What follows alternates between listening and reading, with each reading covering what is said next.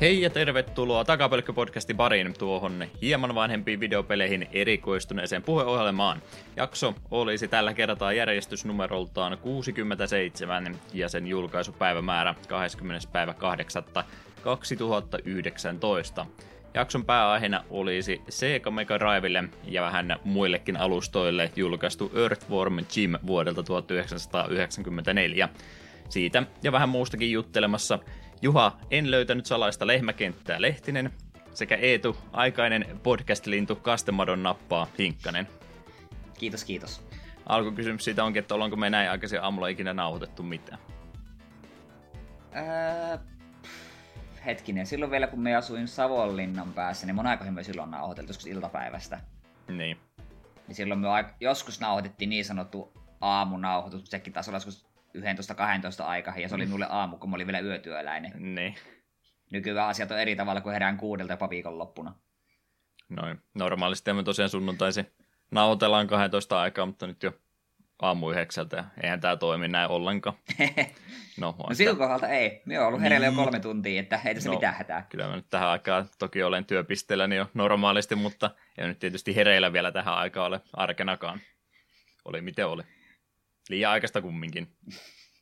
Tuota noin, saanko mä esittää alkukysymykseksi ihan niin kuin elävästä elämästä nyt oikean kysymyksen, mistä on kaikki muutkin tästä vähän keskustelleet.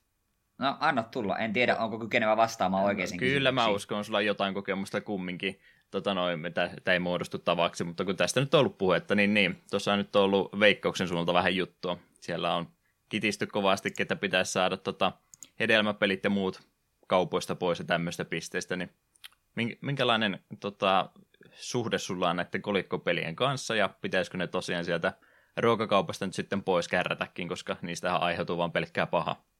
Öö, minun suhde pelikoneisiin on se, että oli vuosi hetkinen 2006, jolloin pistin euron vai kahden kolikon pelikoneeseen ja hävisin sen ja totesin, että eiköhän tämä ollut osalta tässä.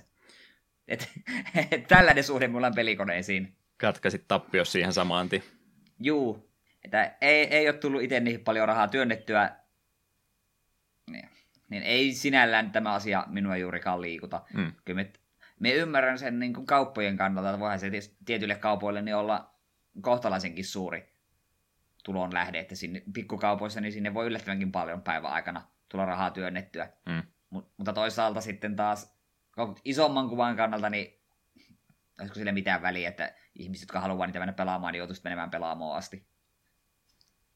Eli ei, ei oteta pois. No niin, tämä on minulle vähän... Kyllä sun Nää, täytyy ei... päätös tehdä näin, sä tässä tilanteessa, että se on sinusta kiinni nyt. Minusta on kiinni. Hmm. Poltetaan ne kaikki roviolla. Siinä on yksi vara- no niin, ratkaisu. sinne meni kaikki. Ei pääse enää kakkospokeria pelaamaan missä. Onhan se kyllä sinänsä, kun miettii noin maailmanlaajuisesti, niin onko se edes kovinkaan yleistä, että missään muualla maassa niin on noita pelikoneita tuolla kaupoissa. Eihän Jenkessäkään esimerkiksi mun mielestä ole muuta kuin ihan ei. omissa pisteissänsä vaan. Niin, ei taida olla. Mm.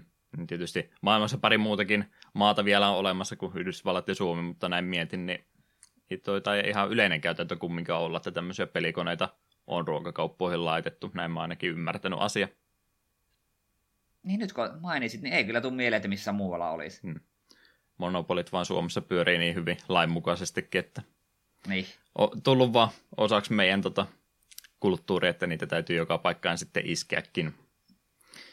Joo, kyllähän siis tosiaan aikanaan tuli ruokakaupassa oltua joku sen vuosi töissä ja oli se pelikone se yksi kappale meidän pienessä kaupassa sinne vieressä ja no kyllä sitä varmaan jotain siis kaupallekin jäämään sitä, mutta enemmän sitä tuntuu aina olevan riesaa kuin mitä hyötyäkään, että kunhan siinä vaan käytävän tukkeena on, kun ihmiset jää siihen kassit levittää ympärille teinejä saa olla koko ajan pois häätämässä, kun ne yrittää siihen päästä pelaamaan hei hei pojat sieltä pois nyt. No mä vaan tämän kaksi sen tästä nopsaan pelata. Ei, kyllä me nyt, kyllä me nyt lähdetään valitettavasti. Oli se vähän säätämistä aina sen kanssa. En mä nyt sitten tiedä, kyllä nyt kumminkin tota, tota, ihan menee veikkaukselle ne enimmät rahat RAYhan se silloin vielä oli, mutta eikö se nykyään ole kaikki yhtä ja sama? Viisi joo. Näin mä ainakin oli asia ymmärtänyt. Mutta joo, en mä, niin, pitäisikö munkin se päätös nyt sitten tehdä räjäytet. Mä lähden Eetun kanssa räjäyttämään kaikki nuo peliautomaatit. on, on niitä aina välillä tulee, välillä jää aina lompakon poille, jos on käteisellä maksanut tai muuta, vaan kolikot painaa lompakossa liikaa, niin sitten tulee joskus ohi mennessä laitettua pieniä määriä, mutta eipä sellainen kortilta tuu pelattua tai tällä, että tappiot on minimoitu kyllä itselläkin ja pelkkää tappiotahan niistä vaan tulee. Ymmärrän mä kyllä sen koukuttavan puolen, sieltä kerran sai se, tota, tota, mikähän versio sitten oli, se on varmaan kier, kierrosta mennyt pois, kun niissä nykyään on monta eri peliä aina samassa laitteessa, niin jostain mä sen voitin sen päävoiton, se oli joku 120. Kyllä mä Aha. ymmärrän se, että kun semmoisen määrän kollegoita kilahtaa, niin mä kyllä muistan, että mä varmaan puolet niistä laitoinkin sitten takaisin, kun no, mulla on nyt 120 kollegoita tässä, että jotain näillä täytyy tehdä, niin muistan, että mä niitä sellainen tasaisesti aina kaksi euroa kerrallaan sinä sitten kauppareissulla laitoin sitä takaisin ja kai ne sitten menikin kaikki sinne, että omansa otti ja plus minus nolla jälleen kerran tässäkin sitten. Ymmärrän kyllä sen koukuttavan vaikutuksen niissäkin. Ja on se ollut tietysti nyt mukavaa, kun on aina jatkuvasti uutisoidaan siitä, kuinka videopelit on niin pahasta, ne pitäisi kieltää laille. Nyt kun mennään sitten mummojen tota, tota, hedelmä mansikkapeliä ottamaan pois tota, näistä kaupoista, niin kyllähän se ulina siitä sitten alkaakin samaan tien. Mm niihin ei saa koskea. Ne on, ne on ihan hyviä pelejä. Mutta meidän pelit on pahasta, muistakaa se. Kyllä. Jeps, jeps. No, eiköhän me noista vähän paremmista peleistä puhuta, eli uusista vai vanhoista. Ilmeisesti sulla on jotain vähän uudempaa. Vähän tämmöistä sekoitusta näyttäisi oleva. Joo, mulla on vähän tämmöinen sekametelisoppa tällä kertaa. No sulla sentään on jotain pelejä.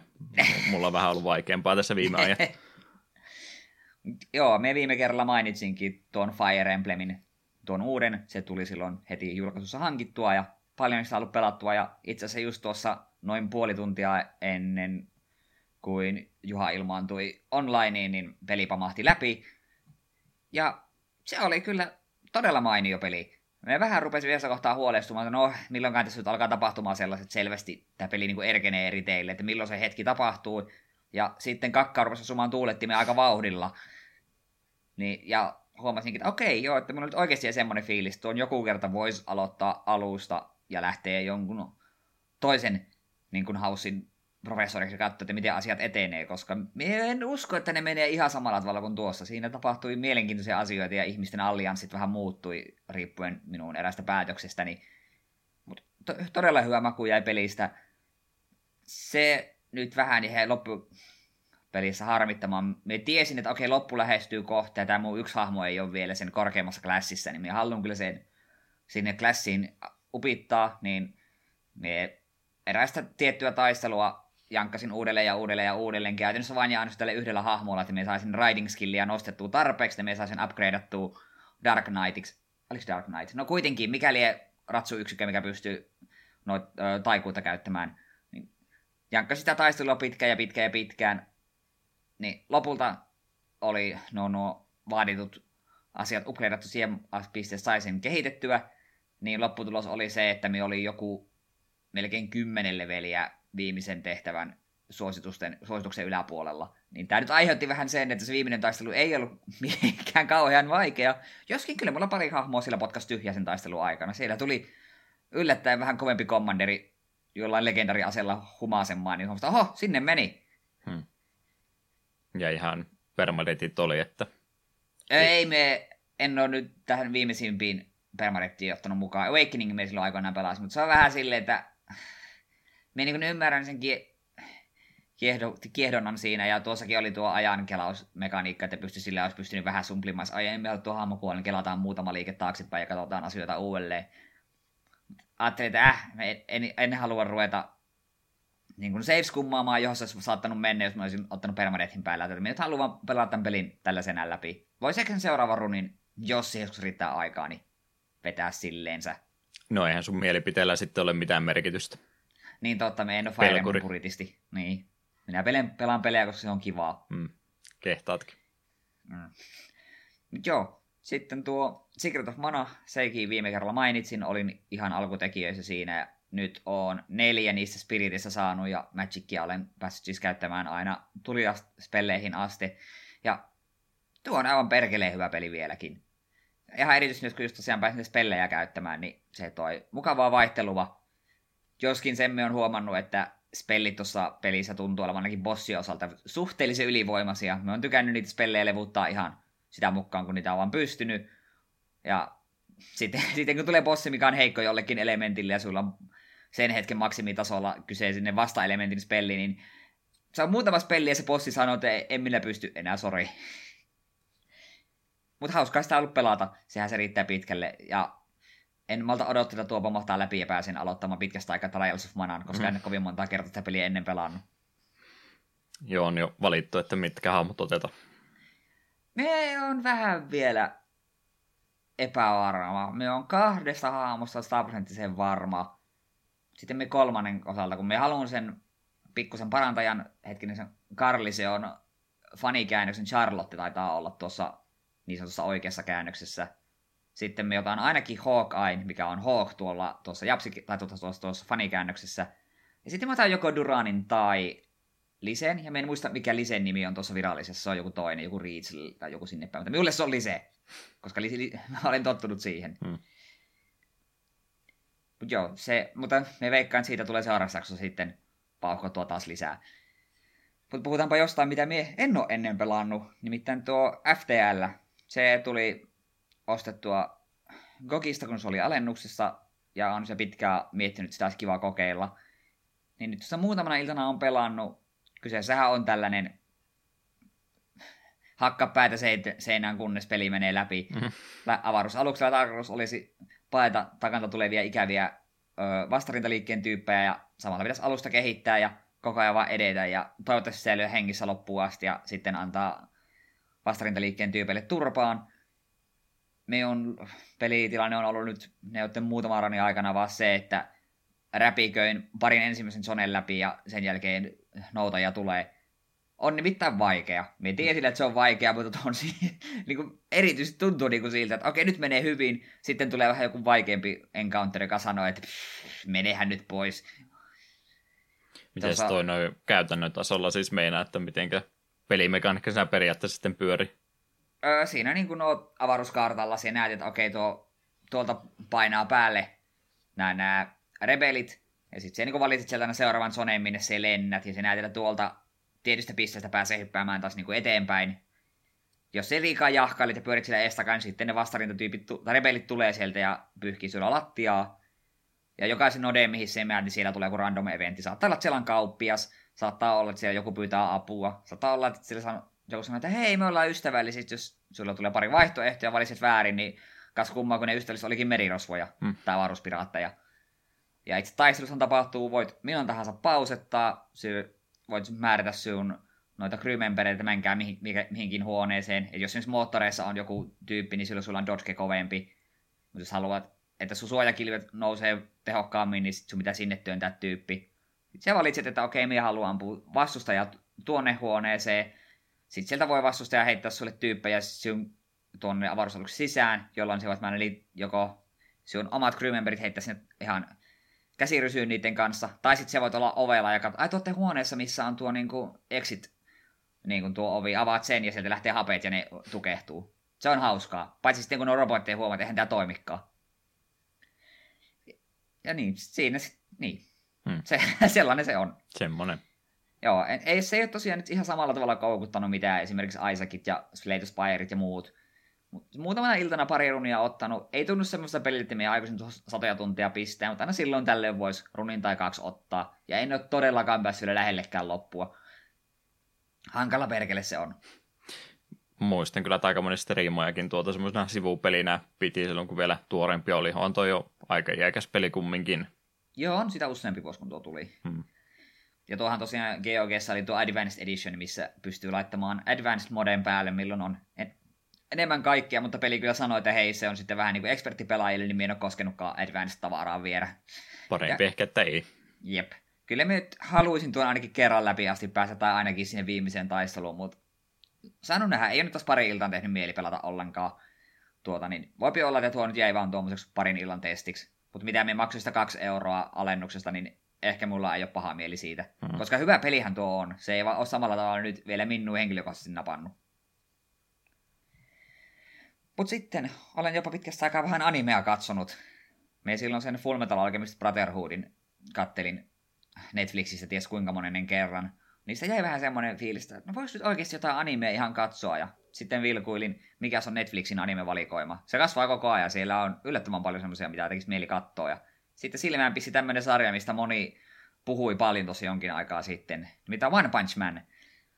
Idealtaan sarja on sijoittuu tällaiseen maailmaan, missä supersankareita ja superhirviöitä tuntuu olevan joka nurkan takana. Päähenkilömme Saitama päättää vaan, että minäpä rupean supersankariksi. Sitten se kolme vuotta treenaa niin kovaa, että tukka lähtee päästä. Ihan vaan veteli pun, veti punnerruksia ja niin poispäin. Ja lopputulos on, että sarjan alkupississä Saitama on niin vahva, että kukaan ei pysy sille tekevän yhtään mitään, ja kaikki taistelut päättyy kun se yhden kerran vetää se turpaa. Jäljelle jäävä märkälänti oli ihan sama, minkälainen superhirviö on vastassa. Ja tämä kuulostaa konseptilla siltä, että onko tässä nyt mitään hienoa, kun päähenkilö voittaa kaikille minkäänlaista yritystä. Mutta siinä on yllättävän paljon kyllä hupia tuossa sarjassa. Me ensinnäkään ikinä kyllästy, en hyvisten enkä pahisten reaktioa siihen, kun ne tajuaa, että ai jumalauta, tämä jätkä on muuten vahva. Se on iku, ikuista hupia, kun katsot, että hemmetin kaljupää pelle ja sitten yhtäkkiä onkin semmoinen kaupungin kokoinen reikä seinästä. Ok, hmm. Saitama on helvetin hieno hahmo, tykkään sitä kovasti. Ja onhan siinä totta kai iso kasa myös muita, muita hahmoja, jotka myöskin ottavat toisistaan mittaa, niin ei kaikki taistelut eivät ole vaan sitä, että yksi nyrkki ja se on siinä. Ja tuntuu ylipäätään, että tämän sarjan niin power-levelit menee jossain ihan kokonaan toisessa galaksissa, että tämä Saitaman niin sanottu oppilas Kyborgin Genos on kyllä kanssa semmoinen kaveri, että jos missä tahansa muussa sarjassa universumin vahvin jätkä. Hmm.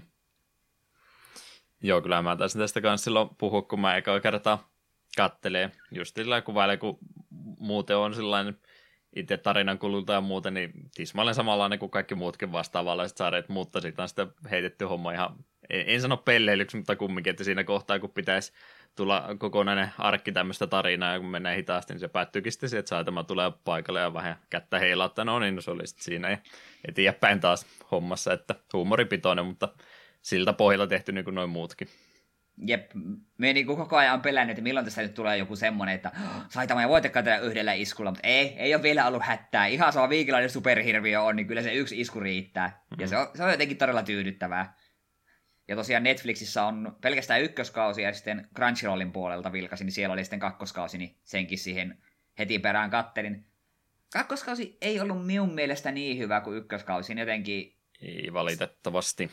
Mutta olisi kyllä senkin ihan mielellään katto, ja se kyllä loppui tosi kesken. Me oli hyvin pettynyt, että ai tässäkö tämä nyt oli, että kautta odotellessa. Ja me erityisesti kyllä tykkäsi siitä niin sanotusta antihirosta Garosta. Se oli ihan musta mielenkiintoinen hahmo. Hmm.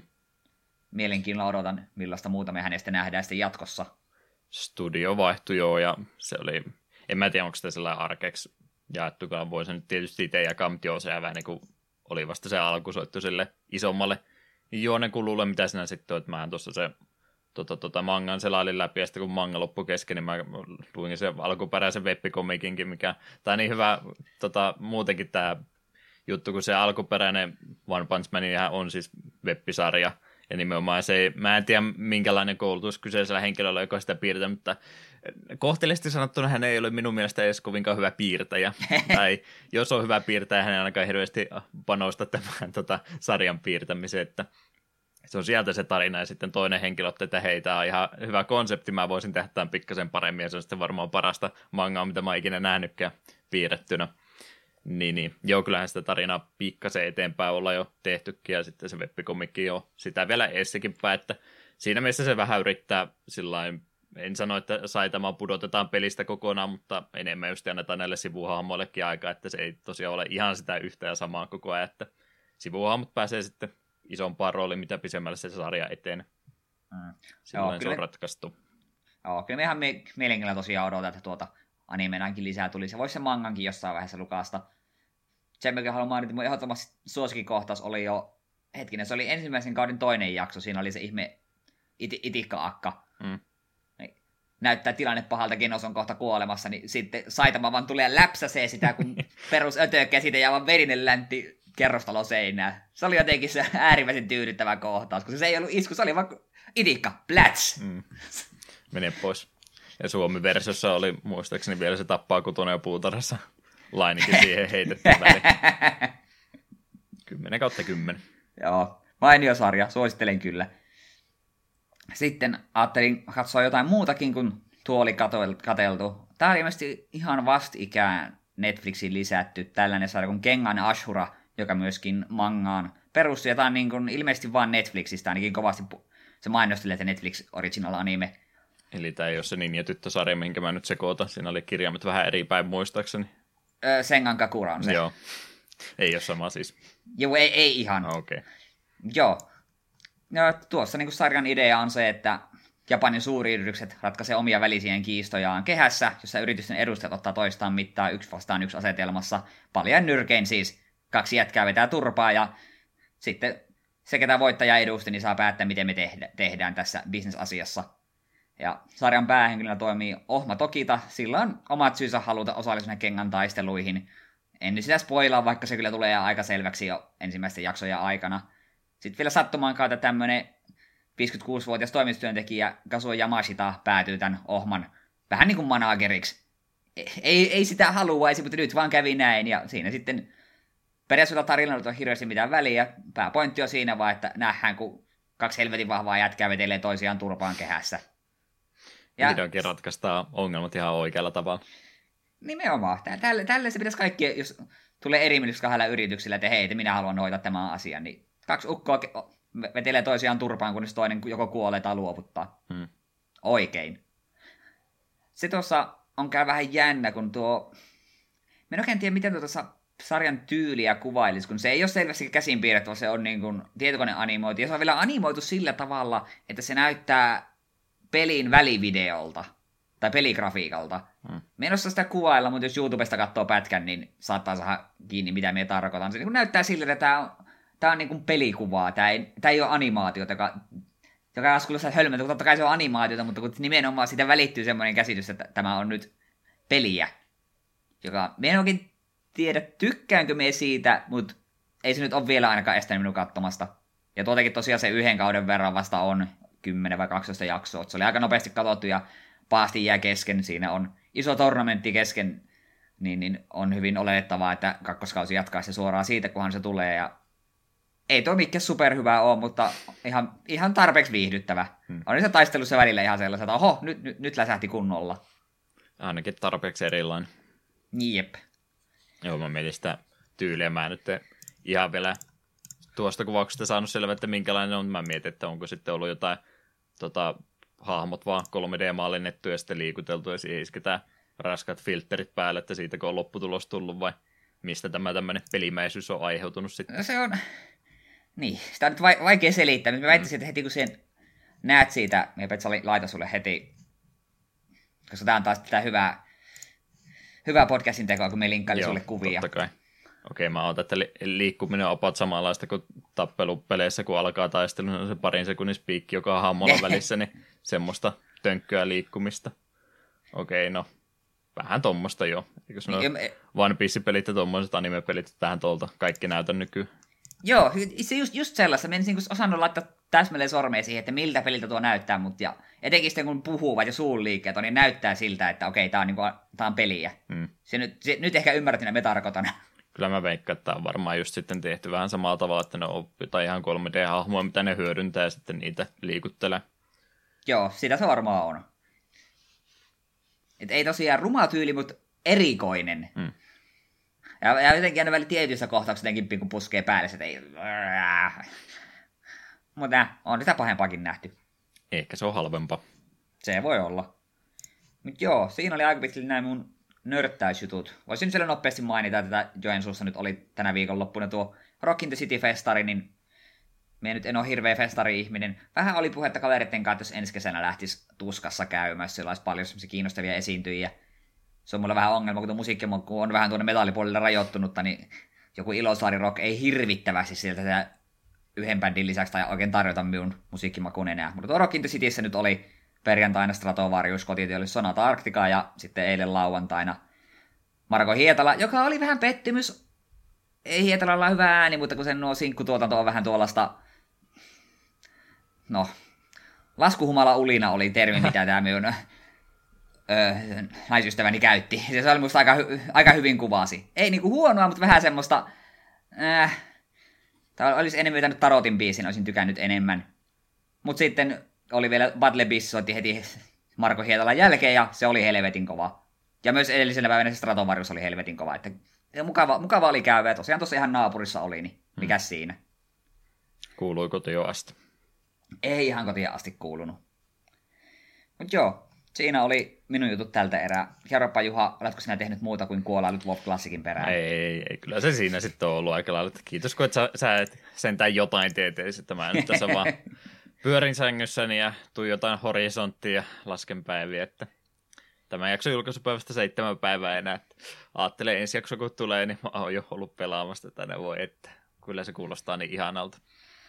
Ruoka ei maistu ja nukkuminen on vaikeaa ja keskittyminen niin ei, ei pysty oikein mihinkään, että ihan sitä tässä nyt vaan odotellaan kutakuinkin. Ko- kohan nyt lupaat mulle vaan, että kun seuraava jakso nauhoitetaan... Niin Mikä se, seuraava jakso? Niin, että kun me pistetään tämä puhelu päälle, niin me en videokuvassa näe sitä ö, South Parkin WoW-tyyppiä. No, täytyy vähän turvottaa itseä vielä lisää ja keskikalju ajaa itselleen. Ei yrittää puhua täältä, vaan kuuluu sipsi rapsahtelu koko ajan ja yksi pieni lastu putoaa tuohon rintakehältä ensin ja siitä lattialle toteaa, että ei se ole liian kaukana. Se on mennyt. Minä en nostaa sitä enää. Joo, serverilistat tuli tuossa annettu, nimen varaukset oli tehty, Dioginit onneksi saatiin kaikkialta yllättäen, kukaan muu ei sitä yrittänyt varata. Korealaiset pelaa varmaan jossain muualla, niin siellä nyt ainoa Diogin nimi on, niin ne voi siellä omassa tota, päässä sitten hoitaa. Korean päästä piti sanoa, siellä oli vähän tota, ensin ja muutenkin nyt kaikkialla, kun se, mistä, mistä nyt oli muutenkin sanomassa, kun tuo serverin määrä oli sitten yllättävän pieni, mitä ne on julkaisemassa. Korealaiset varsinkin, nehän on just kovia PvPn pelaajia sitten vähän missä sattuu, niin niille ei tullut edes PvP-serveriä ollenkaan, ne sai vain yhden PvE-serveri, missä ei voi vastapuolen kimppu edes hyökätäkään, ellei siihen erikseen lupa on antanut laittamalla lippua itselleen sitä, että hei mä haluan osallistua. Niin, niin PvE-serverin nimikin oli Salt Flats, että siellä on sitten suolaa ollut kovasti. Mutta sai ne oma PvP-serverinsäkin lopulta. Mutta en mä kyllä oikein ymmärrä tota Blitzardia nyt, että ne tosiaan yhteensä tänne Eurooppaankin, niin alun perin tuli kaksi PvP-serveriä, kaksi PvE-serveriä, sitten tuli yksi RP-PvP-serveri, ja oliko se sitten ihan puhas RP-serverikin joukossa, nyt en muista, mutta siis joku ihan tämmöinen kuusi serveriä tuli, ja sitten toki annettiin noille ää, ranskankieliselle ja saksankieliselle omat servunsa, että ne pistetään nyt omaan joukkoonsa sentään, mutta kumminkin tosi pieni määrä noita servereitä, niin ajattelet, kun silloin aikanaan, kun Vanilla Vovi oli. Toki silloin oli vähän teknologia erilaista, siitä jo 15 vuotta aika, mutta siihen aikaan se populaatio, mitä noilla servuilla oli, niin sehän oli joku neljästä viiteen tuhanteen ymmärtääkseni pystyi olemaan samalla serverillä yhtä aikaa, kunnes sitten maksimit tuli, että kyllähän sitä ollaan toki nostettu sen jälkeen, kyllä ne kertoo etukäteenkin, että sitä nostetaan, mutta ajattelet, että nyt on kumminkin vain tuommoinen määrä servereitä Euroopassa, ja mä veikkaan kumminkin, että pelaajamäärä tulee olemaan maailmanlaajuisesti miljoona tai kaksi, olisi ehkä mun veikkaus, tuossa alussa ainakin, niin, niin pistää ne kaikki sitten noiden kuuden serverin ympärille, niin äh, tässä voi olla pieni katastrofi taas tulossa. Sillähän ne yrittää just tota uudempaa teknologiaa hyödyntää, että siellä on tämä layeringin tota, systeemi olemassa.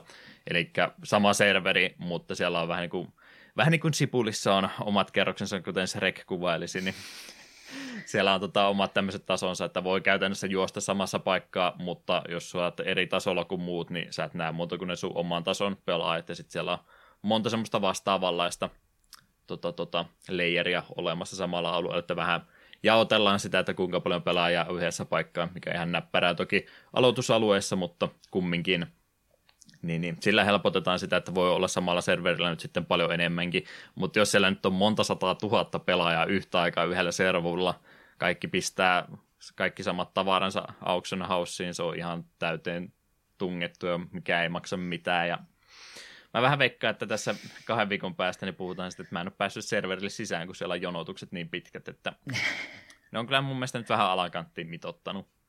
Miten tulee toi serveripuoli muuten tai muuten tehdään, niin mä ymmärrän sen, että mieluummin niin, että ensin on liian vähän ja sitten julkaistaan lisää tarpeen mukaan. Ilmeisesti se on vähän tota, tota, näin firman kannalta arvokkaampaa, että sä teet monta serveriä ja sitten sä rupeat niitä jälkeenpäin sulkea. Ja pelaajienkin kannalta toki, että ei ole kiva, että jos siellä on niitä semmoisia servuja, missä ei sitä porukkaa ollenkaan ole, että niissäkään ei sitten ole hauska pelata. Tiedän kyllä itsekin kokemuksesta, kun se oma Daggerspanin serveri silloin tota, tota, aikanaan niin se oli low population serveri, niin oli meilläkin ja yleensä aika paljon vaikeuksia sitten porukkaa löytää tarpeeksi. Silloin se oli vielä helpompaa, kun pelaajamäärät oli mitä oli, niin sentään saatiin kokonainen kilto pyörimään siinä pitkään aikaa, mutta sitten myöhempinä vuosina niin olihan se nyt vähän vaikeaa, kun siellä about kaikki suomalaiset, jotka sillä servolla pelasi, niin oli jo meidän killassa, niin mitäs me nyt tehdään sitten? Ei oikein mitään, että vaihdettiin sitten vähän isompaan mestaan ja nyt kun Vovia meitä pelaamaan, niin siellä on se tota, tota, puolisen tusinaa suosittua serveriä ja sitten loput on jotain high ja low väliltä, missä nyt ei semmoista isompaa ruuhkaa sinne ole ikinä tulossakaan enää, että parempi, että niitä ei ole semmoisia tyhjiä servereitä, mutta olisi muutama enemmän voinut olla. Mä ajattelin, että edes parikymmentä serveriä olisi tullut ja nyt oli kokonaismäärä kuin 10-12. Pahalta vaikuttaa. Jonot tulee olemaan pitki. Me nyt tartuin, tai takeroin nyt siihen, kun mainitsit, että oli, sait Deokinin käyttö, että oli vielä auki. Niin hyvä källi olisi ollut käydä Deokin ja kaikki sen variaatiot käydä nappaamassa. Joo, olisi kuukausi maksanut ihan sen takia vaan, että sä käyt sen nimeen varaa, etkä pelaakaan sitten. Niin, ihan vaan kiusan takia. Aika jännä pränkki etu. Mutta mut, pienimuotoinen katastrofi tuosta julkaisusta varsinkin, varmaankin tätä menoa tulossa. Ja no joo, siinä mielessä yritetään sitä autenttista klassikkivovi-kokemusta saada, niin se, että joutuu jonottaa, että pääsee pelaamaan, niin se on kyllä autenttinen kokemus joo, mutta jos se nyt jotain muutoksia olisi halunnut, niin ehkä mä olisin tästä voinut luopua, että mieluummin pääsisi saman tien pelaamaan. Mutta katsotaan, ehkä se toimikin sitten ihan hyvin, ja sieltä tulee kumminkin about 90 prosenttia pelaajista ensimmäisen kuukauden jälkeen putoamaan, että turistit käy vähän kokeilemassa, katsoa, että miltä sitä näyttikää, ja sitten kun ne huomaa, että kaikki nämä nykyaikaiset mukavuudet sieltä pelistä puuttuu, niin tulee todennäköisesti aika paljon porukkaa lähtemäänkin, mutta aivan varmasti tuo tulee supersuosittu sitten olemaan kumminkin oikeasti sitä koko peliä ei ole olemassakaan, se vaan kaikki vaan joutuu vain jonottamaan. Mm. Jonotatte ikuisesti. Sitä odotellessa. Mutta joo, tuossa se serveripuoli, niin ei montaa ollut. Kolemak nyt tällä hetkellä vaikuttaisi siltä tulevalta kodilta ainakin siitä puhuttiin, ja nyt ne tuossa vasta eilen toisessa päivänä ilmoitti, että ne ainakin yhden lisää Kehenas nimisen serveri aukaisee, niin vielä on vähän keskustelu yllä, että mennäänkö me sinne sitten vai pysytäänkö Kolemakilla, niin katsotaan. En uskalla vielä luvata, että mistä mut löytää, mutta jompikumpi todennäköisesti. Kuuntelijoista ALK Masi siellä vähän viestitteli, että voisi tulla RPPVP-serverit pelaaja. Ne on kuulemma ihan hauskoja kanssa, mutta varmaan yhteen täytyy ensin tyytyä ennen kuin ruvetaan lisää servereitä valkkaamaan. Siinä menee kumminkin se 240 tuntia ennen kuin 60 leveli asti pääsee. Hetki menee kumminkin. Syyskuu ainakin. Tulee olemaan syyskuu aivan katastrofaalinen itselle, että en tiedä mitä tässä tapahtuu. Mm. No, ainut mitä huvitti pelata tässä sitä odotellessa oli toi Anodyne 2, Return to Dust, siis koko nimeltänsä. Mä oon sitä ekasta Anodyneesta jonkin verran ainakin puhunut, jos ei sano kyseinen peli mitään, niin indie-peli on siis kyseessä tuommoinen Zelda-mainen pelimekaniikolta, eli ylhäältä päin kuvattu tämmöinen dungeon crawleri no voiko se niitä semmoiseksi sanoakaan. No, Zelda-mainen peli kumminkin, mutta vähän erilaisella otteella, että siinä oli sitten ihan tämmöinen perus joka päivän sankari pistetään vähän omituiseen maailmaan seikkailemaan. Mä oon sitä kuvaillut sillä unenomaiseksi, en tiedä voiko siihen mitään parempaa sanoa, siinä on aika paljon urbaneja ympäristöjä ja isoja luonnonaukeita ja muuta, mutta ihan tämmöisellä, en, ei nyt ihan Nessi-grafiikoilla, mutta jotain siitä sen ja Nessin aikaisen välistä, että aika simppelin näköinen pikseli taidepeli kumminkin, ja on pelimekaniikolla laitettu. Ja tarina oli semmoinen aika ympäripyöreä, sitä ei ihan hirveän tarkkaan kuvailtu, ja se muutenkin oli tarkoitus vähän ollakin semmoinen, tota, tota, joudut rivien välistä lukemaan, ja ei ehkä kaikkea selitetä sulle valmiiksi, että jäi vähän mysteeriksi, että mitä sinne ekassa tapahtuu, ja huomannut kyllä sitten, ja muutenkin olin jo sen tiennyt etukäteen, kun kehittäjän blogia jonkin verran lukenut tätä peliä odotellessa, että mitkä meni ekassa osassa heidän mielestä ehkä vähän pieleen, mitä voisi paremmin tehdä, niin kakkosessa sitten varsinkin siihen tarinan puoleen ollaan nyt yritetty lähestyä vähän eri näkövinkkelistä. Niin, niin. Tuo Anodyne 2 on nyt sillä tavalla tehty, että tässä on se vanha peli käytännössä edelleen olemassa, eli se ylhäältä päin kuvattu Zelda-mainen luolasto seikkailu, niin se on edelleenkin olemassa, mutta tähän on nyt sitten ynnätty tämä 3D-osio myöskin päälle. Ja se on sitten vielä tehty tämmöisellä PS1 aikakauden tyyppisellä grafiikolla, mikä varmastikin jo luota se työtä aika monta potentiaalista ostajaa pois, mutta minähän innostun vaan kahta enemmän. Toki piir- piirtoetäisyys on huomattavasti parempi kuin se ajan peleissä, mutta lähinnä se ö, hahmomodellit ja muut, niin kutakuinkin tämmöisiä ne taisi siihen aikaankin olla. Pyöri onneksi pikkasen paremmin. Tosi läppärillä yllättävän huonosti pyöri. Yritin pelata, että pitihän tulla pöytäkoneelle pelaa, että huomasin, että kyllä tämä ilman slowdowniakin pyöri.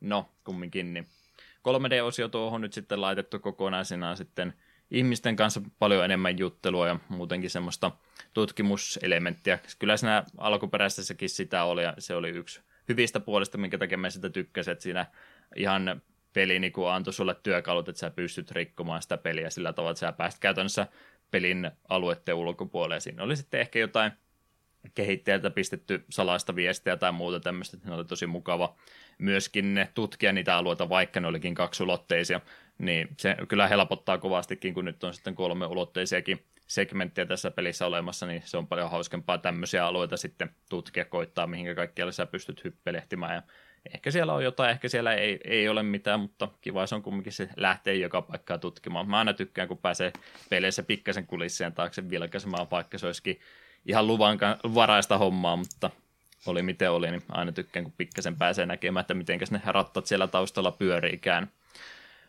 tarinasta nyt en tiedä, tarviiko mu hirveästi spoilata. Käytännössä ihan, tota, tota, sulle annetaan siis kokonaan uusi hahmo pelattavaksi, eli se käytännössä peli alkaa siitä, että sut luodaan, susta tehdään ja uusi elävä organismi ja tämmöinen nanoduster on se sun ti- titteli, eli sulle annetaan siinä tehtäväksi, että sulla on tämmöinen voimaa annetaan, että sä pystyt kutistumaan pieneksi ja pääsemään ihmisten sisälle sitten. Sun täytyy luoda yhteys ihmisten kanssa. Siellä tulee omituisia otuksia vastaan ja näillä hahmoilla noissa kaupungeissa ja muissa on joillakin omia ongelmiansa ja yleensä sitten se syy, minkä takia nämä tämmöiset negatiiviset jutut, tämä kuulostaa jo ihan persoonapeliltä kohta, niin, niin on, on tämä Dusty, mikä ykkösessäkin oli elementtiä, nyt kakkosessa siitä on tehty vähän keskeisempi osa koko tarinaa, niin tämmöistä ikävää Dustia on jokaisen meistä sisällä, no ehkä ei kaikkia, mutta joidenkin sisällä ainakin on, ja se sitten näitä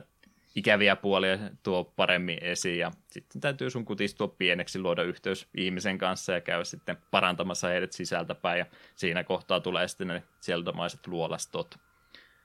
Mut, mut, kyllä sitä tarinaa on aika paljon enemmän. Mä en nyt kaikkea edes haluakaan spoilata. Suosittelen kumminkin itse kokeilemaan. Aika paljon ehkä se tuntuu olevan se pääjuttu siinä, että sut luodaan tätä hommaa varten ja sä oot aika lailla raiteella sen pelin ensimmäiset tunnit ja sitten vasta pelin puolessa välissä ruvetaan kyselemään, että hei, missä kohtaa se sun vapaa tahto alkaa ja missä kohtaa tota, mennäänkö siinä harmoniassa, mitä varten sut ollaan luotu vai onko elämässä ehkä jotain muutakin kuin vaan tehdä sitä, mitä käsketään. Herättääkö oh. ajatuksia?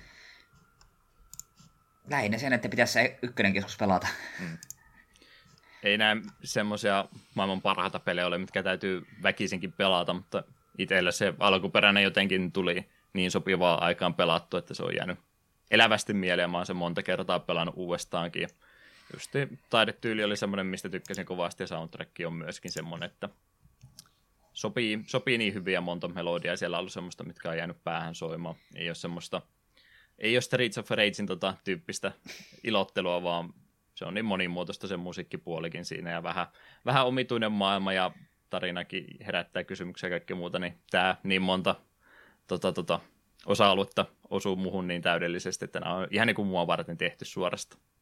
Sen takia mä näistä tykkään.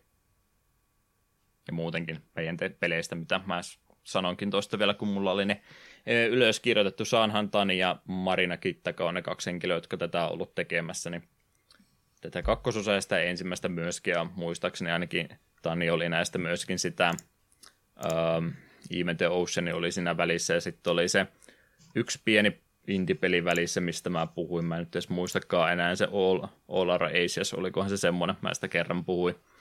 Niin kaikki pelit on ollut tämmöisiä, mistä mä oon tykännyt heidän puolta, ja aina aktiivisesti seurata, mitä siellä on sieltä seuraavaksi tulossa. Ja ehdottomasti suosikki indie-kehitteet kumminkin ovat he kyseessä. Ei muuta varmaan sitten. Ei varmaankaan. Hyvä peli. Jotenka alkuhypinet siinä hoidettuna pois, niin ruvetaanpa siirtymään asioissa eteenpäin. For Pete's Sake ja Andy Asteroids. Onko se oikeasti Andy Asteroids? Kai se niin luki noissa musiikkivalinnoissa. Kyllä se on. Hmm. Sovitaan sitten niin, että se on Andy Asteroids. Tuommoiset kappaleet Earthworm Jimistä kuunnellaan tähän väliin uutisotsikoita seuraavaksi.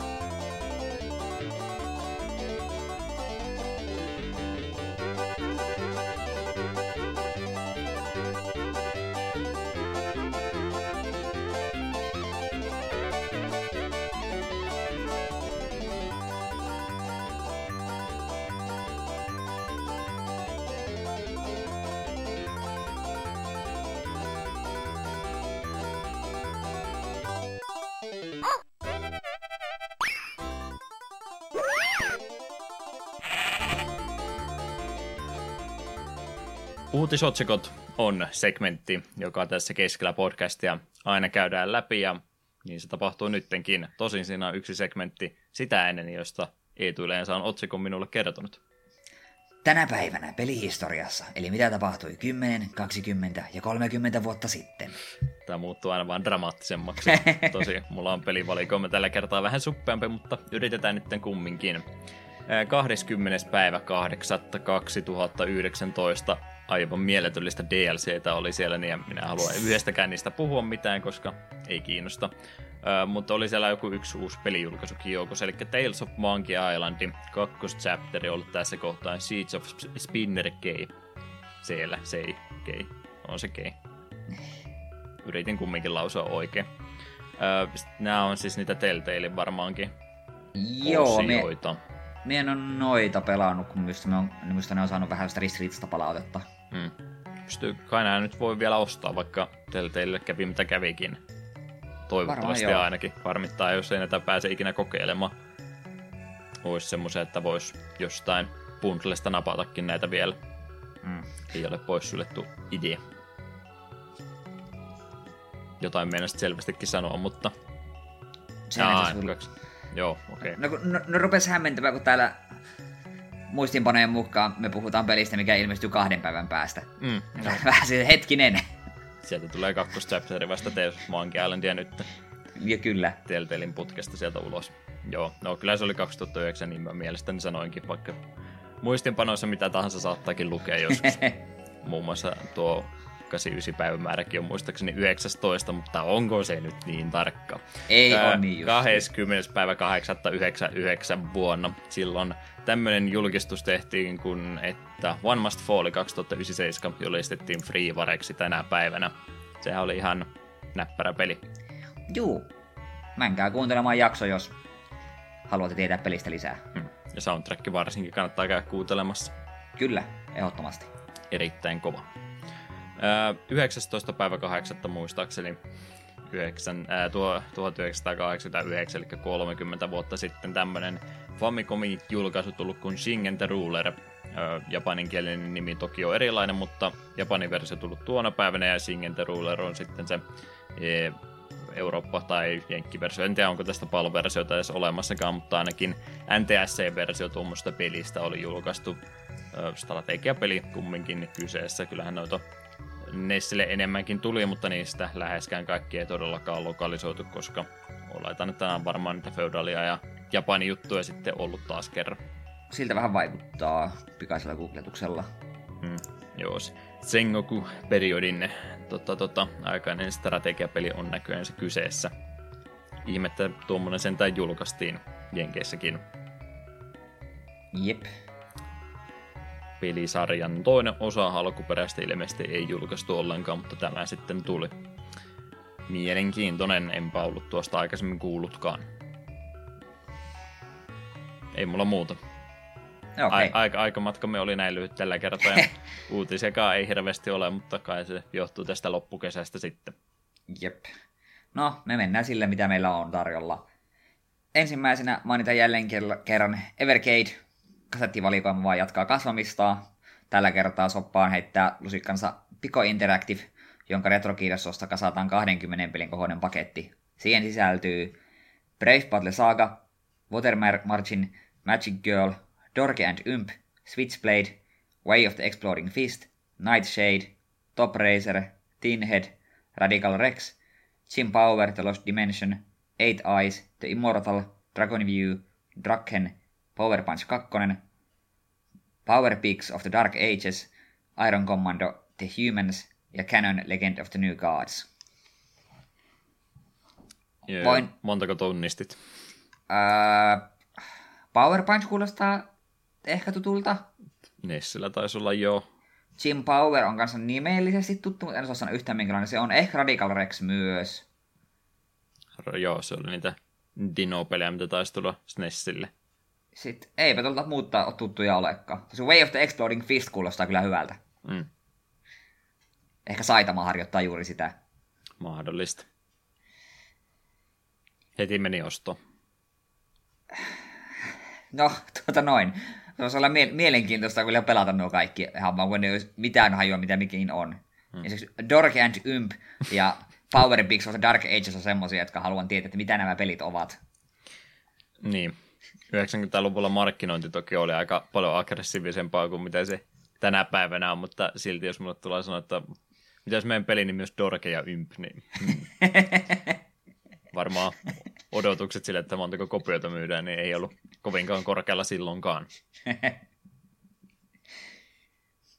Mutta jollekin Joo. tässä tämmöistä projektia, jos haluaa tota, olla vähän originaalia, tehdä jotain, mitä kukaan muu ei tee, niin joku suomalainen voisi kyllä tähän Evercadeen vähän sellainen enemmän panosta ja jokaista pelistä tehdä arvostelu erikseen tai muuten jonkun blogikirjoituksen kirjoittaa. Niin se olisi semmoinen hyvä palvelus meille kaikille.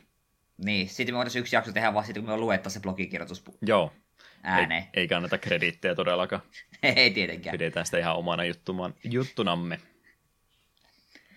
Öö, niin, haluatko sä tämän lukea vai saat lukea itse asiassa tuosta suoraan, mä vaan kopipastasin röyhkeästi, mutta mä olin tämän jutun unohtanut, tämä oli ilmoitus tullut jo viime jaksoon mennessä, mutta tapahtui tämmöinen rehellinen unohdus. Joo, eli tämä on tosiaan suora kopupaste. Retro Rewind vuonna 2020 Olemme jo pitkään pohtineet, miten lehden saisi toimimaan nykyistä mielekkäämmin. Lukijat toivovat, että ilmestyisimme useammin, me taas olemme taistelleet tilaus-, paino- ja asiakaspalvelulogi- asiakaspalvelulogistiikan parissa. Siksi teemme päätöksen, että vuodesta 2020 alkaen alamaan ilmestyä yhdessä Scrollilehden kanssa.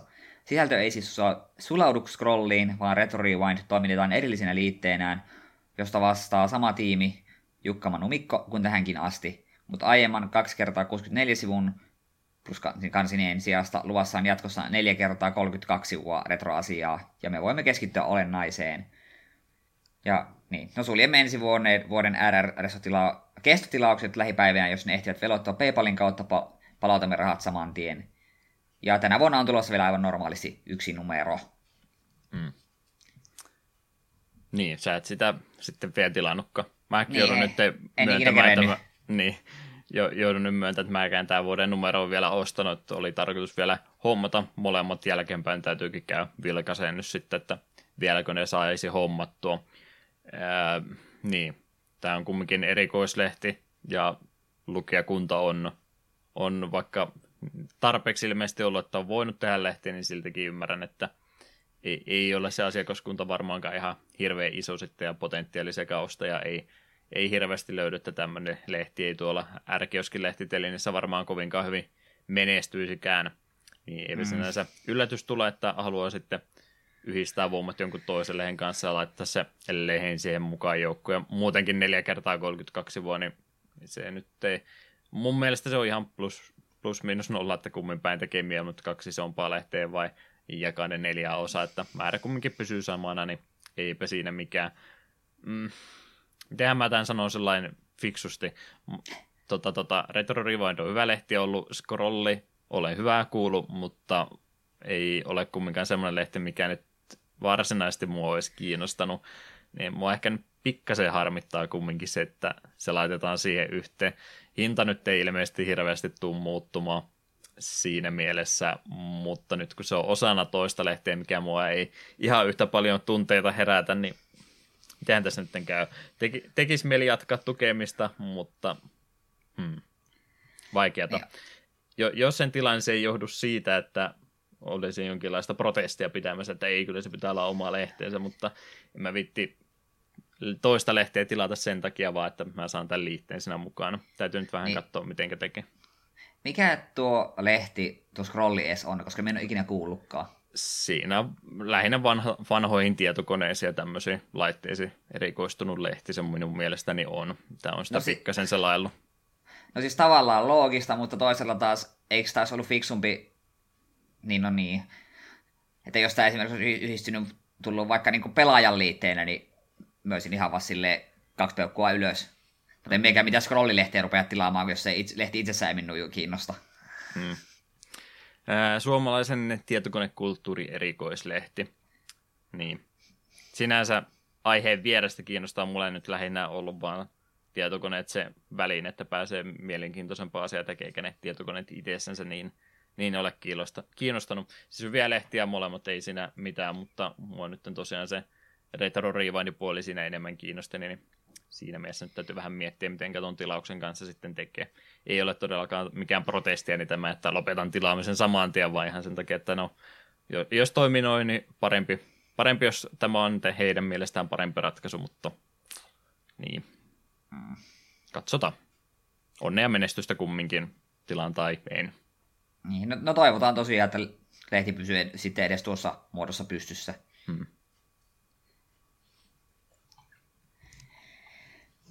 Jes, sitten on meillä vielä yksi uutinen. Nimittäin Grandia-pelisarjan ensimmäinen osa sai HD Remaster-julkaisun ensimmäistä kertaa. Julkaisu on osa Grandia HD Collectionia, johon kuuluu myös pelisarjan toinen osa, joka oli jo saanut aiemmin vastaavanlaisen käsittelyn.